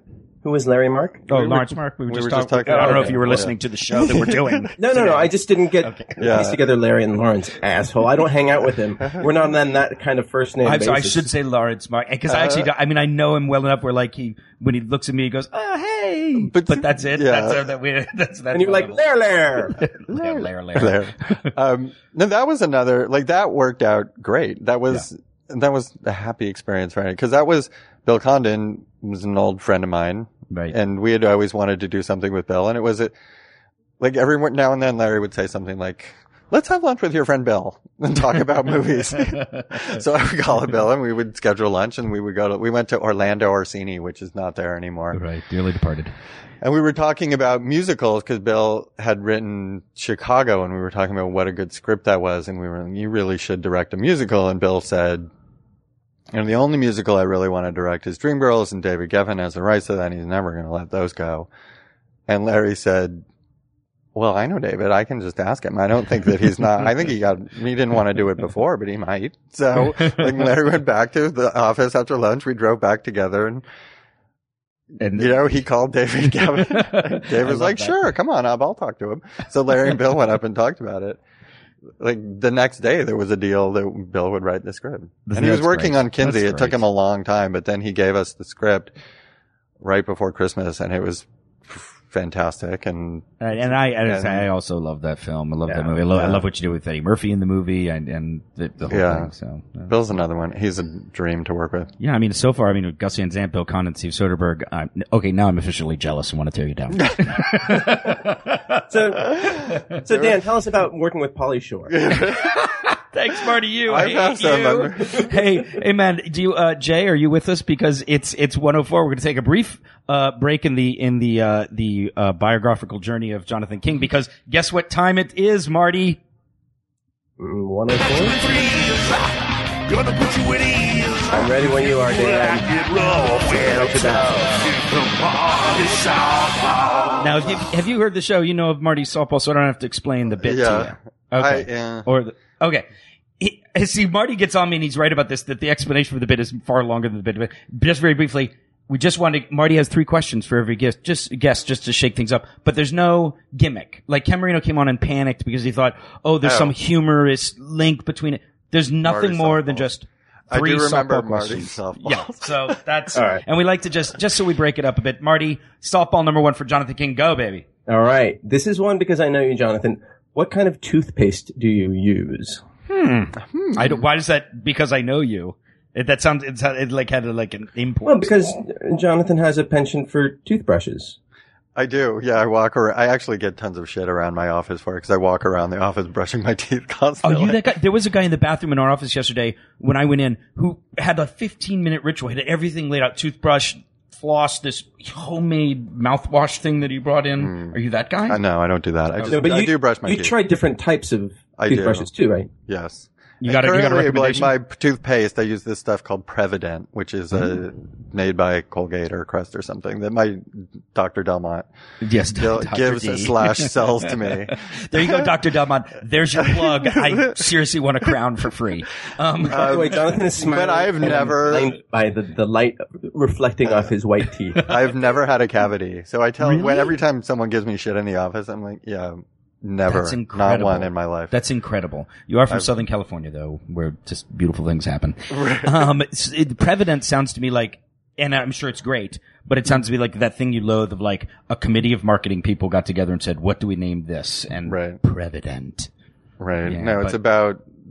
I don't know. I've Yeah, like prevention and issues dental. or something. you know, Well, so apparently some not. issue. You have no, but- uh, you have no uh, cavity, so good on you. Um, do you have a? Uh, I am considering for listeners, my birthday on Halloween, uh, October 31st. Um, I'm considering getting, uh, getting myself one of those, uh, what do you call it? Electric toothbrushes. I was, I was, I realized I was almost making a blowjob gesture when I was trying to get the Well, electric toothbrush I out. could get you a You're still PG making thirteen a for that. gesture. That's shall tell that story right. We just a shall tell that yes. story. Oh, I brought you some gifts, by the way. Oh, great. Well, we will get to it. Um, but, uh, do you, do you use electric toothbrush? yeah, Oh, yeah. They're like twelve dollars at Costco. So. Oh, really? I was going to get one from Dr. Delmont that was like $160. No, never mind. You don't go for the I Sonic just thought hair? of something for your birthday. It'll be a surprise. Okay, good. Oh, by the way, I'd like to thank the listeners who wished me a happy birthday last uh, couple weeks ago. So- Oh fuck, Marty! Did we not do that on here? oh, don't act like you feel bad about it. Happy, happy belated, babe. Yes. Happy belated. Um, okay, softball number two. Wait, Dan, what, what about your toothpaste? Oh, uh, you know what? I didn't really have anything interesting to say there. I'm just, I'm just a, a Colgate total guy. But I will say this. I will say this. I brush and floss now two to three times a day, and I had the checkup of my life last week, and it felt good for once because I have southern teeth. That just, that's just, they're just left to their own devices. It's just, it's like kudzu. you, just, you just don't, you don't Scrape want your tongue. Stop So I gotta growing? work it. I gotta. Oh yeah. Don't I gotta- forget to I gotta scrape your tongue. So good lessons here. Be hmm. nice to other people in Hollywood and scrape, Scrape that your tongue. tongue. scrape it, baby. Get in there. I want everybody to scrape the tongue Right. right, now. Nooner, 12 to 2. Doesn't it also With sound all like, like a your life skateboarding lessons. movie? Yeah, scrape the tongue. Turned into It's a like- show for the Oprah Winfrey Network. yes, exactly. Doctor Oz or what the other doctor is, whatever gay doctor they got on there now. Um, okay, Marty, you're, Marty. What's funny is the Skype is frozen. You have the dumbest look on your face. It's kind of amusing to me, but I can't explain it to the listeners. I'm going to turn off the camera just so we can. Okay. get better. All right. So give us softball number two while you're fidgeting with that. All right. Um, what was the the movie that convinced you to go into into movies as a career? Hmm. That convinced me to do it, or that made me want to do it. Inspired you? Tommy. Why? Tommy? Tommy, Oh which I got to see at an inappropriately young age.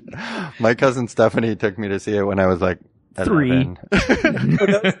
For those who don't know, Tommy is a rock opera written by The Who, starring Roger Daltrey, Tina Turner, Elton John, Ann-Margret, and it's Jack directed Nicholson, Oliver Reed, Oh, By, and directed by Ken Russell. Is that right? Ken Russell. I'd never It's saw it until a year ago. Psychedelic It's a freak out. fantastic movie. yeah, it's really cool. I went with Gabriel Rye, who edited Starfucker. Yeah. He and I went, and we we he picked up a little something from the medical marijuana thing because we both had a headache. and Backaches, needed guns yeah, there. you were going and saw it at the at the uh, we- Preventative. super high at the Private Academy of uh, uh, the Academy Award Theater when we showed it, where Ken Russell was doing a Q and A afterwards.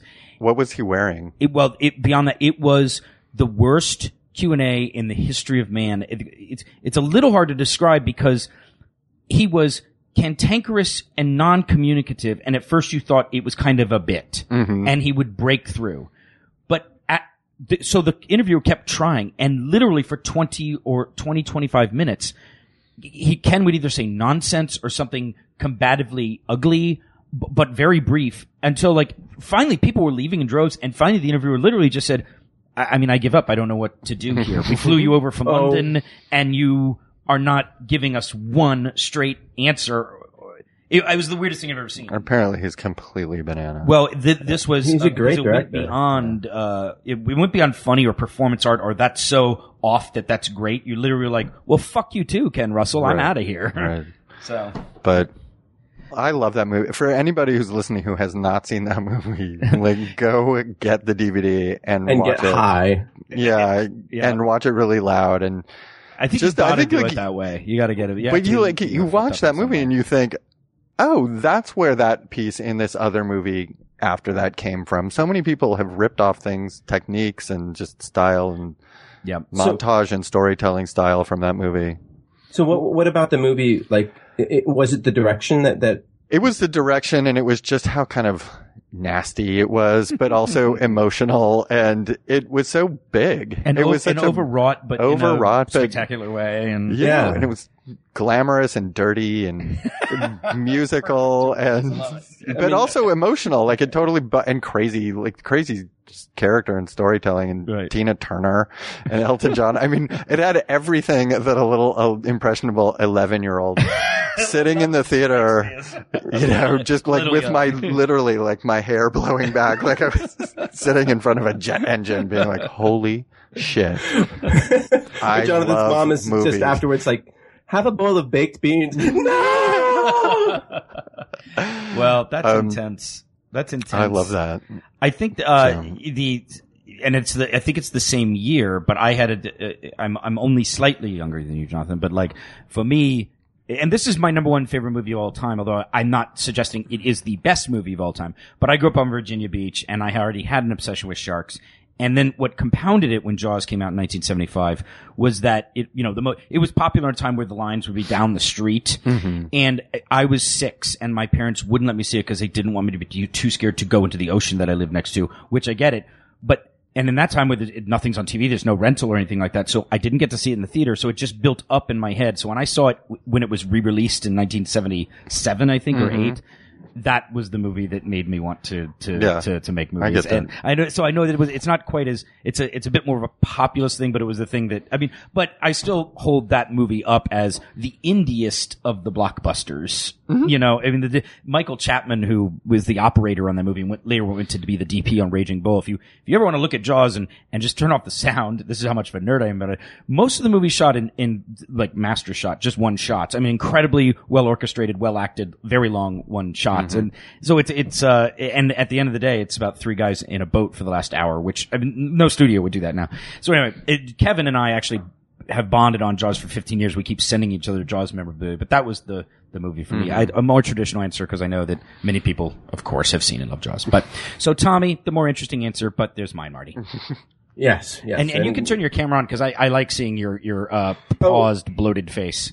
No, how dare you? What You're rude? rude, rude. No, I'm, I'm just I'm turning the camera off when I speak so that it doesn't you know skip or whatever. That sounds good.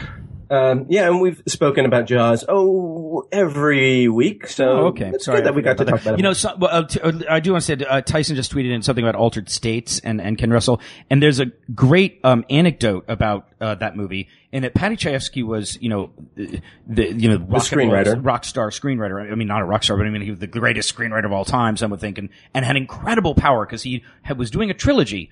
Uh, a, a black comedy trilogy, which started with Hospital with George C. Scott, which is pretty darn good. But then in Network was the middle one, and Network is on my top five of all time. Truly, uh, just a tremendous one, as pre- prescient Yeah. and as powerful today as then.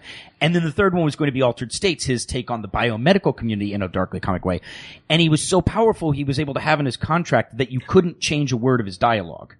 You couldn't, you, the director could not do that. I don't even know if that'd be legal now or whatever. So Ken Russell gets his hands on it and he directs Altered States and he doesn't change any of the dialogue, but he directs the scenes. I guess it's a powerful statement about what a director do. He, the way he stages and directs the scenes change the meaning of the scenes despite the dialogue not being changed. You know, you know, we can quibble about whether Altered States is good or whatever or not, but it's not the movie that Paddy Chayefsky wrote, mm-hmm. and that's why he disowned it. Even though he had in his contract, don't change a word of dialogue, see- Ken Ken Russell was able to mm-hmm. somehow make a completely different and, and crazy movie. But it, it makes me think like, okay, in the original script, there was no mention of a proto-human jumping out of a sensory deprivation tank. Like, I think that's a if bullshit you, story. You could still, well, no, but I mean, like that may not have been in dialogue. I, I know, but So you're calling foul on my, my anecdote? Oh no, no, I've heard the anecdote as well. Oh, okay. and it just Then seems just move uh, on Wright. It's a stretch, but it's it's a great story, and uh, you should see the hospital, and you definitely should. Oh yeah. Hey, by the way, Olivia, if you're out there, network. I mean, you know, my top five is going to be. I mean, Jaws, Network, and Withnail and I all have to be in the top five. I, I don't know the other two on any given day. It could be Shampoo, Cables Miller, or something like that. But anyway, see how softballs? It's just like I you just go and you go and you go and, and you can't stop the guy. you can't stop me. Okay, softball number three, Martin Yu. All right. So, uh, Jonathan, you have uh, spent social time with Dan over the years, right? Correct. You've gone on Correct. trips and partied and whatnot. Affirmative. Yeah. Okay, that that's not the question. The, Oh, the okay. softball is Oh. what's the most embarrassing story you can tell the listeners about Dan Etheridge on That's a hard ball, Marty. That's a hard ball for him. That's a hard No, ball for me. It's a hard ball I ball feel for like you. you, you It's a really fucked the softballs it's, here. It's on the tip of it, he. It's right in the forefront of his mind. It's easy. I don't. know- I don't know if it's. The, I mean, you're welcome to tell whatever, John. There's no holds barred, except don't. don't The most embarrassing. Yeah, whatever. Eh, but but Oh see, my the thing is, this sort of thing so I think many. I- but I think it's something you might need if you need I've- time to let that yeah, percolate in the I'm back gonna- of your Yeah, it's just most I'll- we'll entertaining, back embarrassing, yeah, yeah, yeah, yeah. Yeah, We will do that. Um, humiliating. the while we're doing that, we'll talk like and to we will while you're thinking about that. I will say how Jonathan and I finally, after 15 years, got to work together. Uh, in the Yeah. last a year, a year or two ago, we John Enbom wrote a script about 10 years ago called The Good Doctor, and we like at one point we had Casey Affleck attached, at one point Ryan Phillippe, but we couldn't quite ever get the money together. And uh, two years ago, uh, Orlando Bloom came on board and Yeah. helped us secure the financing. Um, and uh, we actually shot that movie a year and a half ago. It premiered at Tribeca, and it'll be coming Me to a too. theater near you in 2012. Exactly. You and it's me, playing baby. at Mill Valley Yeah, this right- right weekend. this weekend, a, a King Etheridge production. Exactly. It Oh, that's front- one of the presents I brought you. Oh, you're kidding? What's that? A letter from the IRS. Wait, are you serious? I'm opening this live on air. Uh oh. Oh. Read it. I don't know. It's Um, something to do with something about. Uh, this is a gift. This is so uncool. I can see on the camera it genuinely is a letter yeah. from that. Okay. We, we're, okay. I That is actually a don't think letter- it's that bad. I think there's something for our account. It's you know. a, it's a letter from the IRS. Thank you, Jonathan. Sure. I also That's brought you a much CD. Our listenership is Bring it back in there. Great. in the IRS. So we Great. should It was be really great working with you. Now we're in trouble with the government. awesome. I brought you. This was from. Uh, I brought him a uh, CD from the Speaking Clock Revue, which is this uh, concert tour that T Bone Burnett put together Oh, wow. around our movie last summer, our documentary last summer called um, "Waiting for Superman." Oh yes, yes, So yes, this of is- course. Now, That's how much overlap do, do you do you have with the nonfiction part of participant? You Uh, say that I'm going to see what you did. I got to use a bathroom. I've never had to use a bathroom in the middle of a show before. You started the bath. You talk about that. I'm going to use a bathroom. Okay. Uh, not much.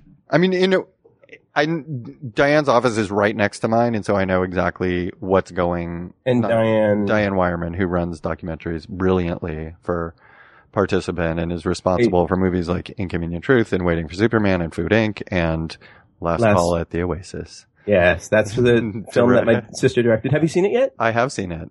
What do you think? Um, I think it's terrific. It's it's a lot of movie, right? It is a tremendous amount of movie. Um, it's, I mean, it's the where where they went and the stories they uh, tracked down is incredible, and the way Yeah. that she wove them all together, it's really It- good. It's just Yeah. a good movie. I mean, it's packed with information about the water crisis worldwide, and but it's also just good movie. It's it's entertaining. it's entertaining. It's heartbreaking. It's and then and then it kind of works out, sort of.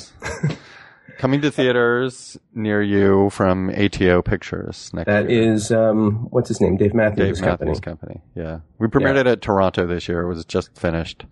Uh-huh. Um, and, uh, showed it at the Toronto Film Festival and sold it to ATO. So the Beaver uh, was a script that was on what's called the Blacklist. Do you want to explain what the Blacklist is? The Blacklist started as a very informal, was started by a guy named Franklin Leonard and he pulled just his friends, basically, people who were working in development and production around Hollywood. What are their favorite unproduced scripts? And it was all secret, um, anonymous, I should say. And then he would publish the list, the top 50. Uh, Of unmade screenplays. of unmade screenplays. And then it became, it's become a much bigger, uh, endeavor now. And people kind of campaigned to get on it and things like that. But The Beaver was a couple of years ago when it was still a little more informal. Uh, and it Mhm. won. You know, it was And one Kyle script won. So, um, And had you read it but at that point? I had, yeah. And I always thought it was extremely clever and also, you know, a great way to talk about mental illness. And, Oh right. you know, I'm not a person who suffers from depression, but I know them and Right. I, I get it. I just thought it was really clever, but also emotional. And, And, did the fact that go ahead. oh go ahead. Somehow, Oh, was uh, the I'm, I'm that guessing it we was got on- back to the beaver. We've Well, gone back Oh to yeah, the we're, beaver. we're, we're talking about the blacklist. Yeah. Oh yeah. Okay, right on. Yeah. So was the fact that it was on the blacklist make it attractive to other companies or your or you? You know, I mean, what I think what the blacklist did best in the early days, especially, was call attention to things that people who maybe higher up the food chain wouldn't be paying attention to. That because it, was mostly junior development executives saying, "I love this script." Uh, Have there been any others that have been made that were on the top of the blacklist? I think Butter one, which just premiered at Toronto too. Jennifer Garner Was a long movie. time ago a Charlie Kaufman script on the blacklist? Probably. Yeah, but- kind of feels like the sort of script that would be. Yeah. I mean, I think in, in a way, there's also a bit of a blessing and curse. I was talking to our friend Sarah Polley when I was in Toronto, who I've kept in touch with. Did she ask Um, about me? She did. She was like, "Where? Where's the super fit Asian guy? Gone. He's dead. Remember him?" Um, and because she had a Asian guy. He because she had a she premiered a movie that she made um, called Take This Waltz that was the script was on the blacklist last year and she got I mean her first movie away from her was you know got multiple Academy Award nominations. It was fantastic. She sold the Lionsgate. It was incredibly well received and she got um you know justifiably got incredible notices from that movie and a lot of success. And then she wrote this script and it was on the blacklist. And she said she got some she got a lot of really good reviews. She got a few not so kind reviews. And she was talking about the kind of the curse a bit of the blacklist is that you think that you've written something that is a perfect work of art as a script because it reads great and then people give you notes on it to you know you might want to think about this when you're actually making the movie. And she said a lot of the notes she got were things that she was worried about, but she also had all this backing and she was like, well, I got Seth Rogen and Sarah Silverman, Right. Michelle Williams to be in the movie and I've got the money. Like, I don't need to do anything. And she said she had nagging feelings in her head that she could address some of these things and just didn't do them. She was like, oh, I'll work it out on set or I don't need to do that and I should just go with my impulse. And she said it was a perfect sort of second film because Right. it she didn't it, it didn't it's not going to kill her career. It's not as well received as away from her. And she knows that she evolved in many ways as a filmmaker. I mean the, the just the cinema of it is really great. She took really interesting uh chances as a just as a purely visual director with the movie.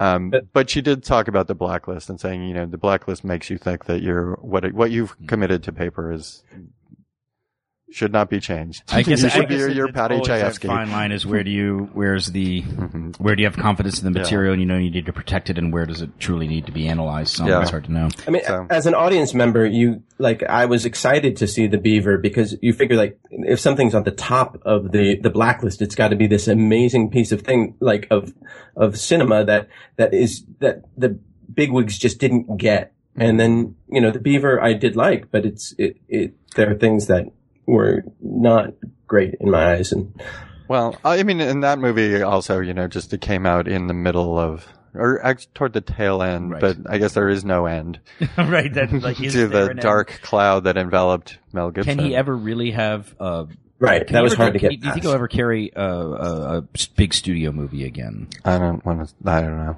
Yeah, hard to say. Hard to say. Hard to say. It'll be up to them. Yeah, it'd be up to the That powers was- that be. And he he was great in it, but it was hard to It's an Think extraordinary performance. I mean, Yeah, think what you will of him as a person. Right, right, right. Um, but the the performance is extraordinary. Yeah, I've always yeah. thought he was a fantastic actor. So yeah. Well, right on. You know, and Jodie really managed. He she managed that performance and him and the cast really well. So Right. She's she's very smart, Mhm. from what I understand. Very very smart. Um, but segueing back to our movie, okay. The Good the good Doctor. doctor. Can you give us a little um uh, the listeners an idea of what it's about? Yeah, why, why don't you do that? John? Sure. It's about a, a young doctor who moves from, uh, finishes med school in England and moves to Southern California to a residency program where he's always dreamed of having a house on the beach and having the respect of his peers and getting the girl. Uh, Basically and being the good being doctor. the that he good doctor. And he gets to residency, which he finds, as most residents do in the first couple days, it's so much harder than you think it's going to be. and he's, you know, always sort of struggled to keep up anyway, and he's really struggling to keep up. And, uh, he's got, you know, the head nurse who does just has a, has it out for him, sort of has an allergic reaction to him, basically. um, and then, uh, gets a, a young patient, a young 18 year old girl who is that beautiful blonde Southern California girl. She's got an incredibly treatable kidney infection and he treats her and she starts to get better and she's the first person who looks at him like, Oh, you're a doctor. Right. And I respect you just because you're my doctor. And, uh, her family sort of treats him that way too. And she gets better and checks out and he engineers, figures out a way to insinuate Think himself. things unspool. yeah, back into her life and, and she checks back into the hospital, let's say. and it's he- a downward spiral from there. It's a little We'll leave- we'll leave it suspenseful the drama. Yes, there- of- there you go, right, yes. Suspense character Our drama. finely And- honed phrase, yes. suspenseful drama. And Or- Orlando's uh, reviews have been very good. Orlando is fantastic in the Yeah, movie. he It's a really really is. surprising performance from him. It's, you know, we always talked about the movie in Hitchcock terms, and he's sort of, that character, if Hitchcock were making that movie, would have been a toss up probably between Farley Granger and, Yeah. uh, Tony yeah, Perkins. Yeah, Tony Perkins. I mean, just in case, and I, so I'm not saying this in a joking way, but like I think intriguingly both homosexuals, uh, but Yeah. you know, and the characters, both both of those movies had a psychosexual Right. element going on.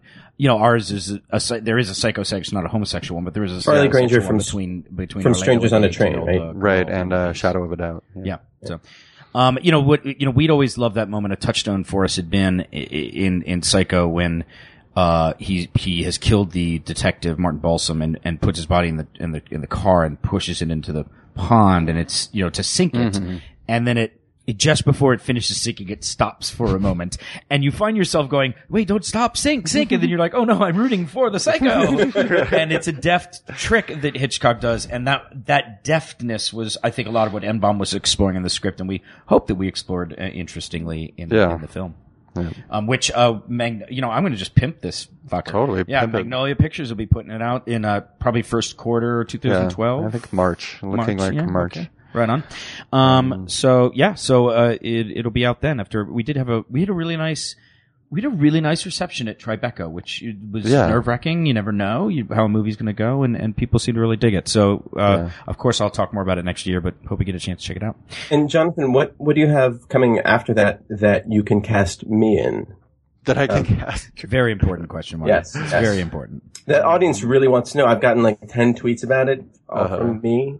I'm actually going to casting for our next movie after this. Oh, I'm really? on my Wait, way can you down. say what the next movie is? Or, or it's, It's a movie that w- it is tentatively called Snitch right now. We're doing with um, a guy named Ric Roman Waugh wrote it and is directing it. Dwayne Johnson is starring Oh, in it. yeah. right. Well, I meant. oh, Dwayne Johnson. But of course, I Mhm. know who Dwayne Johnson is. That's You great. do. Dwayne Johnson and Susan Sarandon. We're casting the rest of it now.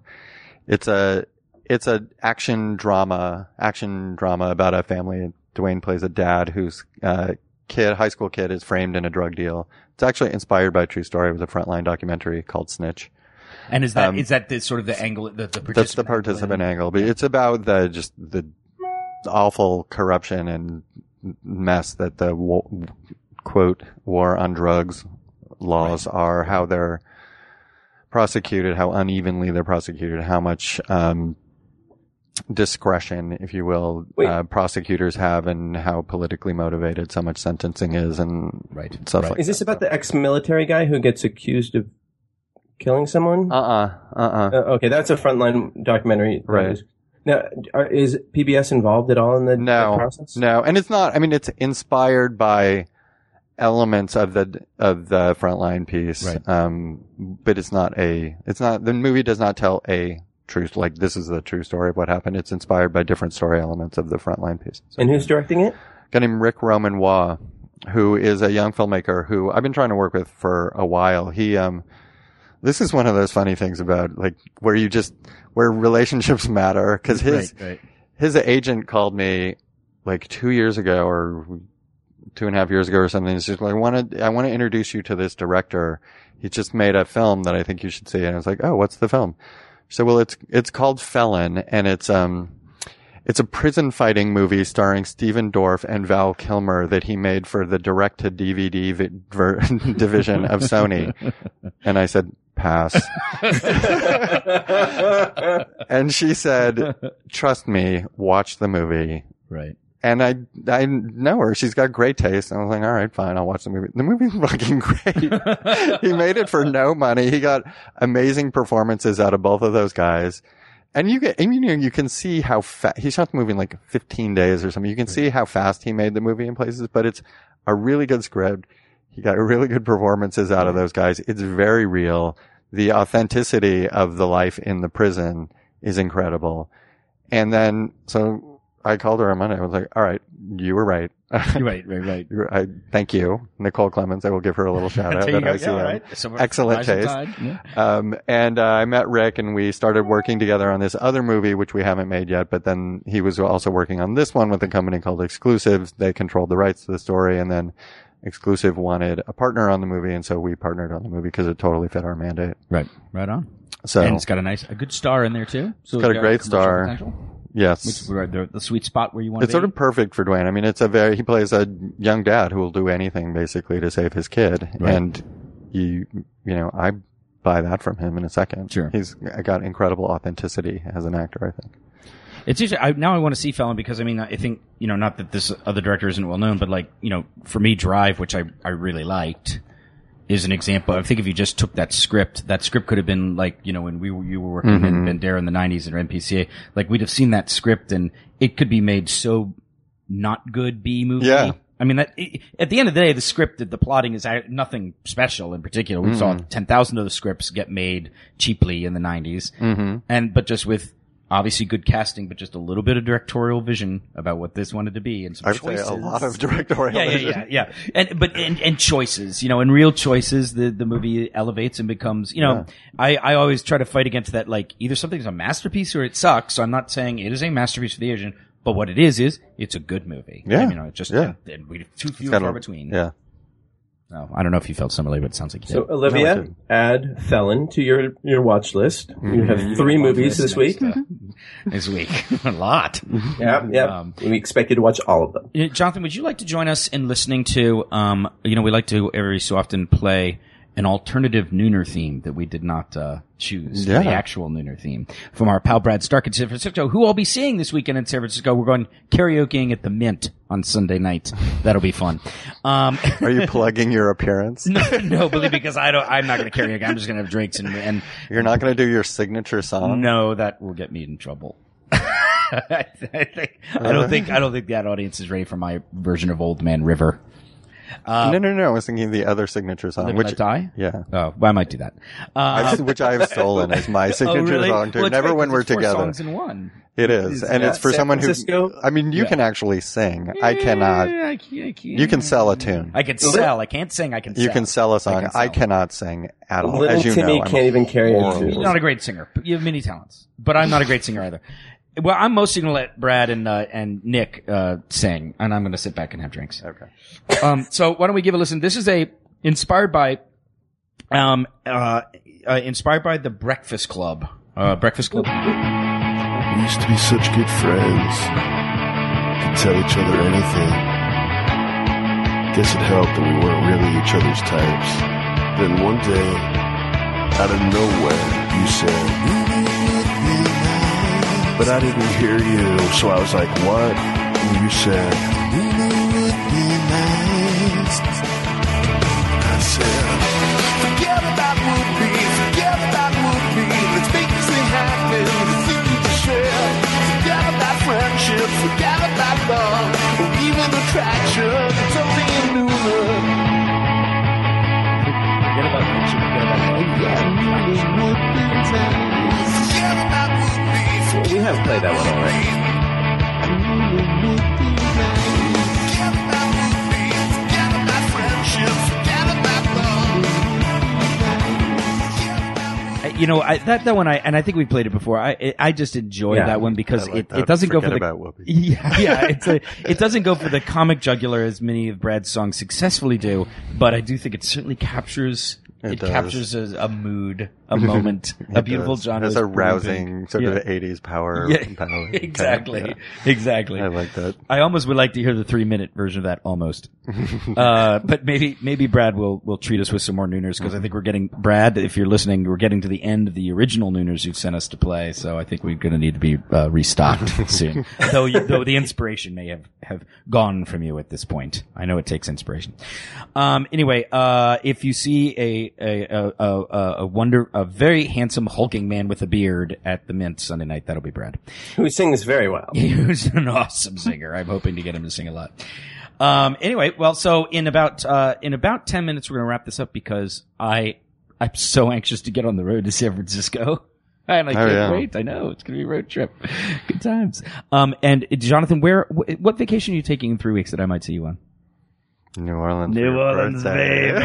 for your birthday. We have nothing to wear yet, but Well, we, we're working on that. The stupid theme this year is wickedly ever after.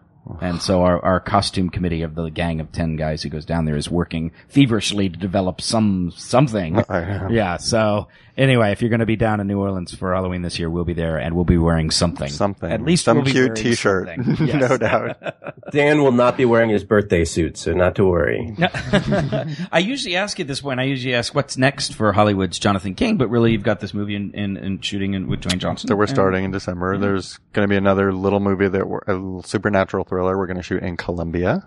Re- Does that mean you get to go down to Bogota? I do. I do. It's about industrial exploitation in the developing world. Sweet. The ghost story. I'm sorry. I, I always get on as I cut off your punchline. I'm sorry Right. about that, but and then we have another, we have a movie coming out in March, a participant movie that I love called The Best Exotic Marigold Hotel.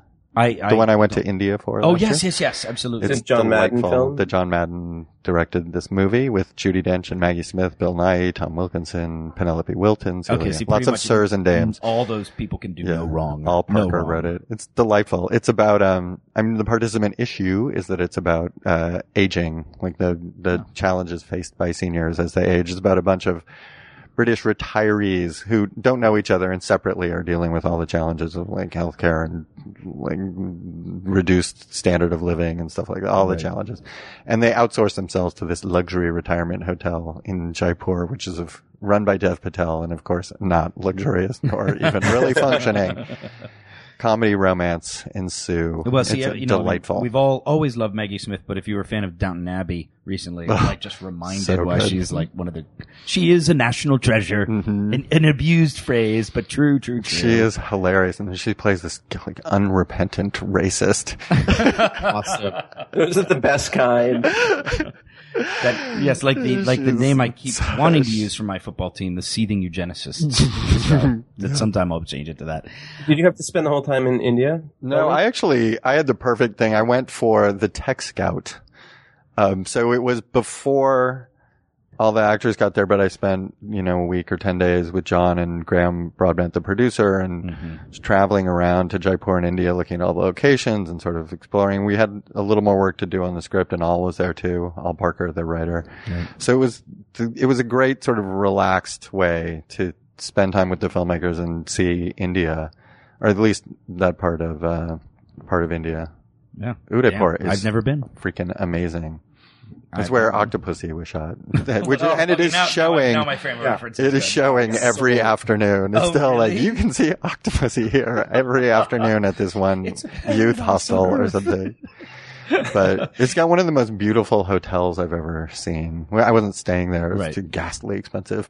Even for the on a on studio budget, or yeah, yeah, that's then that must be um, pretty. but it's called the Lake Palace. Oh. Um, and it is uh, an island that is taken up entirely by the hotel. Like the walls of the hotel go down into the water. And you take a little motor launch to get out there. That's private motor launch. gorgeous. It's Sounds like. Venice. It sounds like Venice. exactly. The most glamorous thing about the movie business, the Venice Film Festival. Ugh, I'm so jealous you got to go there for Contagion, which Mm-hmm. sounded just like a hoot. Um, all right, Marty, you got anything else for us uh, today on this fine day before I get in my car and drive six hours on the five? I never told my embarrassing story. oh, did you get one? I didn't know if- actually didn't think of the most embarrassing. It's, If you got anything. uh, I don't know. I've seen, I mean, that's everything's the thing, going to be such I was, a disappointment. I was politely going to let so- you not, not, No, I no, was no, no, not going to let you have Wait, to we got the. Wait, what was the toothpaste again? What was it called? Wait, what? Prevident. Prevident. That's, Prevident. Okay. No, I'm just trying to get re- I was- the, the two Prevident, Tommy, and now. The most oh, embarrassing travel story. yeah, well, see, the thing is, like, I thought that I was going to just give you a pass and, and get you out of it. No, no, no, no, no, no, no. No, that's not how it works. But so, Marty, are you trying to, are you saying he's got to now still, this is too much I mean, pressure no for one him. wants to hear about you falling down and throwing up and stuff like that. But No, no, no, no. there was oh, since we brought up New Orleans, there was the remember the the sort of the New Orleans version of the Onion, the paper when they had published that Oh, that was um, mortifying. They published I was- a I was story so about Wait, wait, let Jonathan tell the story. Clearly, they published a story about budget story. cuts in the police department, and they they had a picture of a policeman wearing a new bulletproof vest, which was a recycled mailbox. that you know they had cut armholes and a head hole, so he was wearing it like a vest of metal. Um, and we were standing around the you know having brunch the next, the next Oh, are we still on? That's my mic. Yeah, There's okay, my okay. mic. um, the next morning, and I was, and Dan grabbed the paper out of my hands before I could say, "I was, this is hilarious," and this is, and Comedy, right? Comedy newspaper. and he looks at this because he grabbed it out of my hands and went into one of his famous Dan Etheridge tirades about what a stupid waste of public money it was and stuff like that. And we just, at that moment, I mean, normally if he had said, if he had approached it maybe slightly differently, I would have just cut it off at the best. But of course, once he started that little bonfire, all I did was throw fuel Oh on God. it until I he had worked himself into such a lather about it that he was going to march down to Ray Nagin's office, who I believe was still mayor at the time, I am so embarrassed and by that. occupy Bloody Mary on Bourbon the Street. Dan was going Because to you let occupy me a Bourbon go on forever. Well, you deserved it, pompous bastard. I thought, I, thought, I think I think it would be right to be outraged by that. I don't think it. If it were were- true. Yeah, See, if it were true, but I just had, me. I was very hungover. I'd been up almost all night. It was New Orleans, and uh, okay, that was So- embarrassing. That was That was deeply. a, a perfect, perfect story for Yeah. the soft. well, I guess we'll just charmingly leave it at that. Thank you for having me. This Uh, yeah, is really great. fun. Glad you could come down and do it. All the best. Uh, continue best as a participant. Thank you. Uh, keep making movies that I want to see, which is what you've been doing. So just think of me next time you greenlight anything. Um, Marty, uh, we'll talk more about uh, your uh, your struggles with weight and casting on the next I uh, no episode of Nooner. with weight. The struggle. I, well, see, there's a struggle right there. If you can't own I- it, it's a problem. welcome it. Um, No, so thank you guys so much for tuning in. This has been Nooner um, at the Smodcast Network. We're right. here every Friday, 12 to 2. And uh, tune in next week. We'll have a great show. And get it's Yeah, really yeah. exciting, scintillating, Marty. another one. And uh, so Okay, tweet you- your questions. tweet your questions to at Jesus, Nooner Dan Marty and send your Ask Dan ever. questions Uh, to noonerpodcast at gmail.com and give us a rating on iTunes because that helps us. Thanks. alrighty, we'll see you all next week. Thanks a lot. See ya. This has been a production of Smodcast Internet Radio.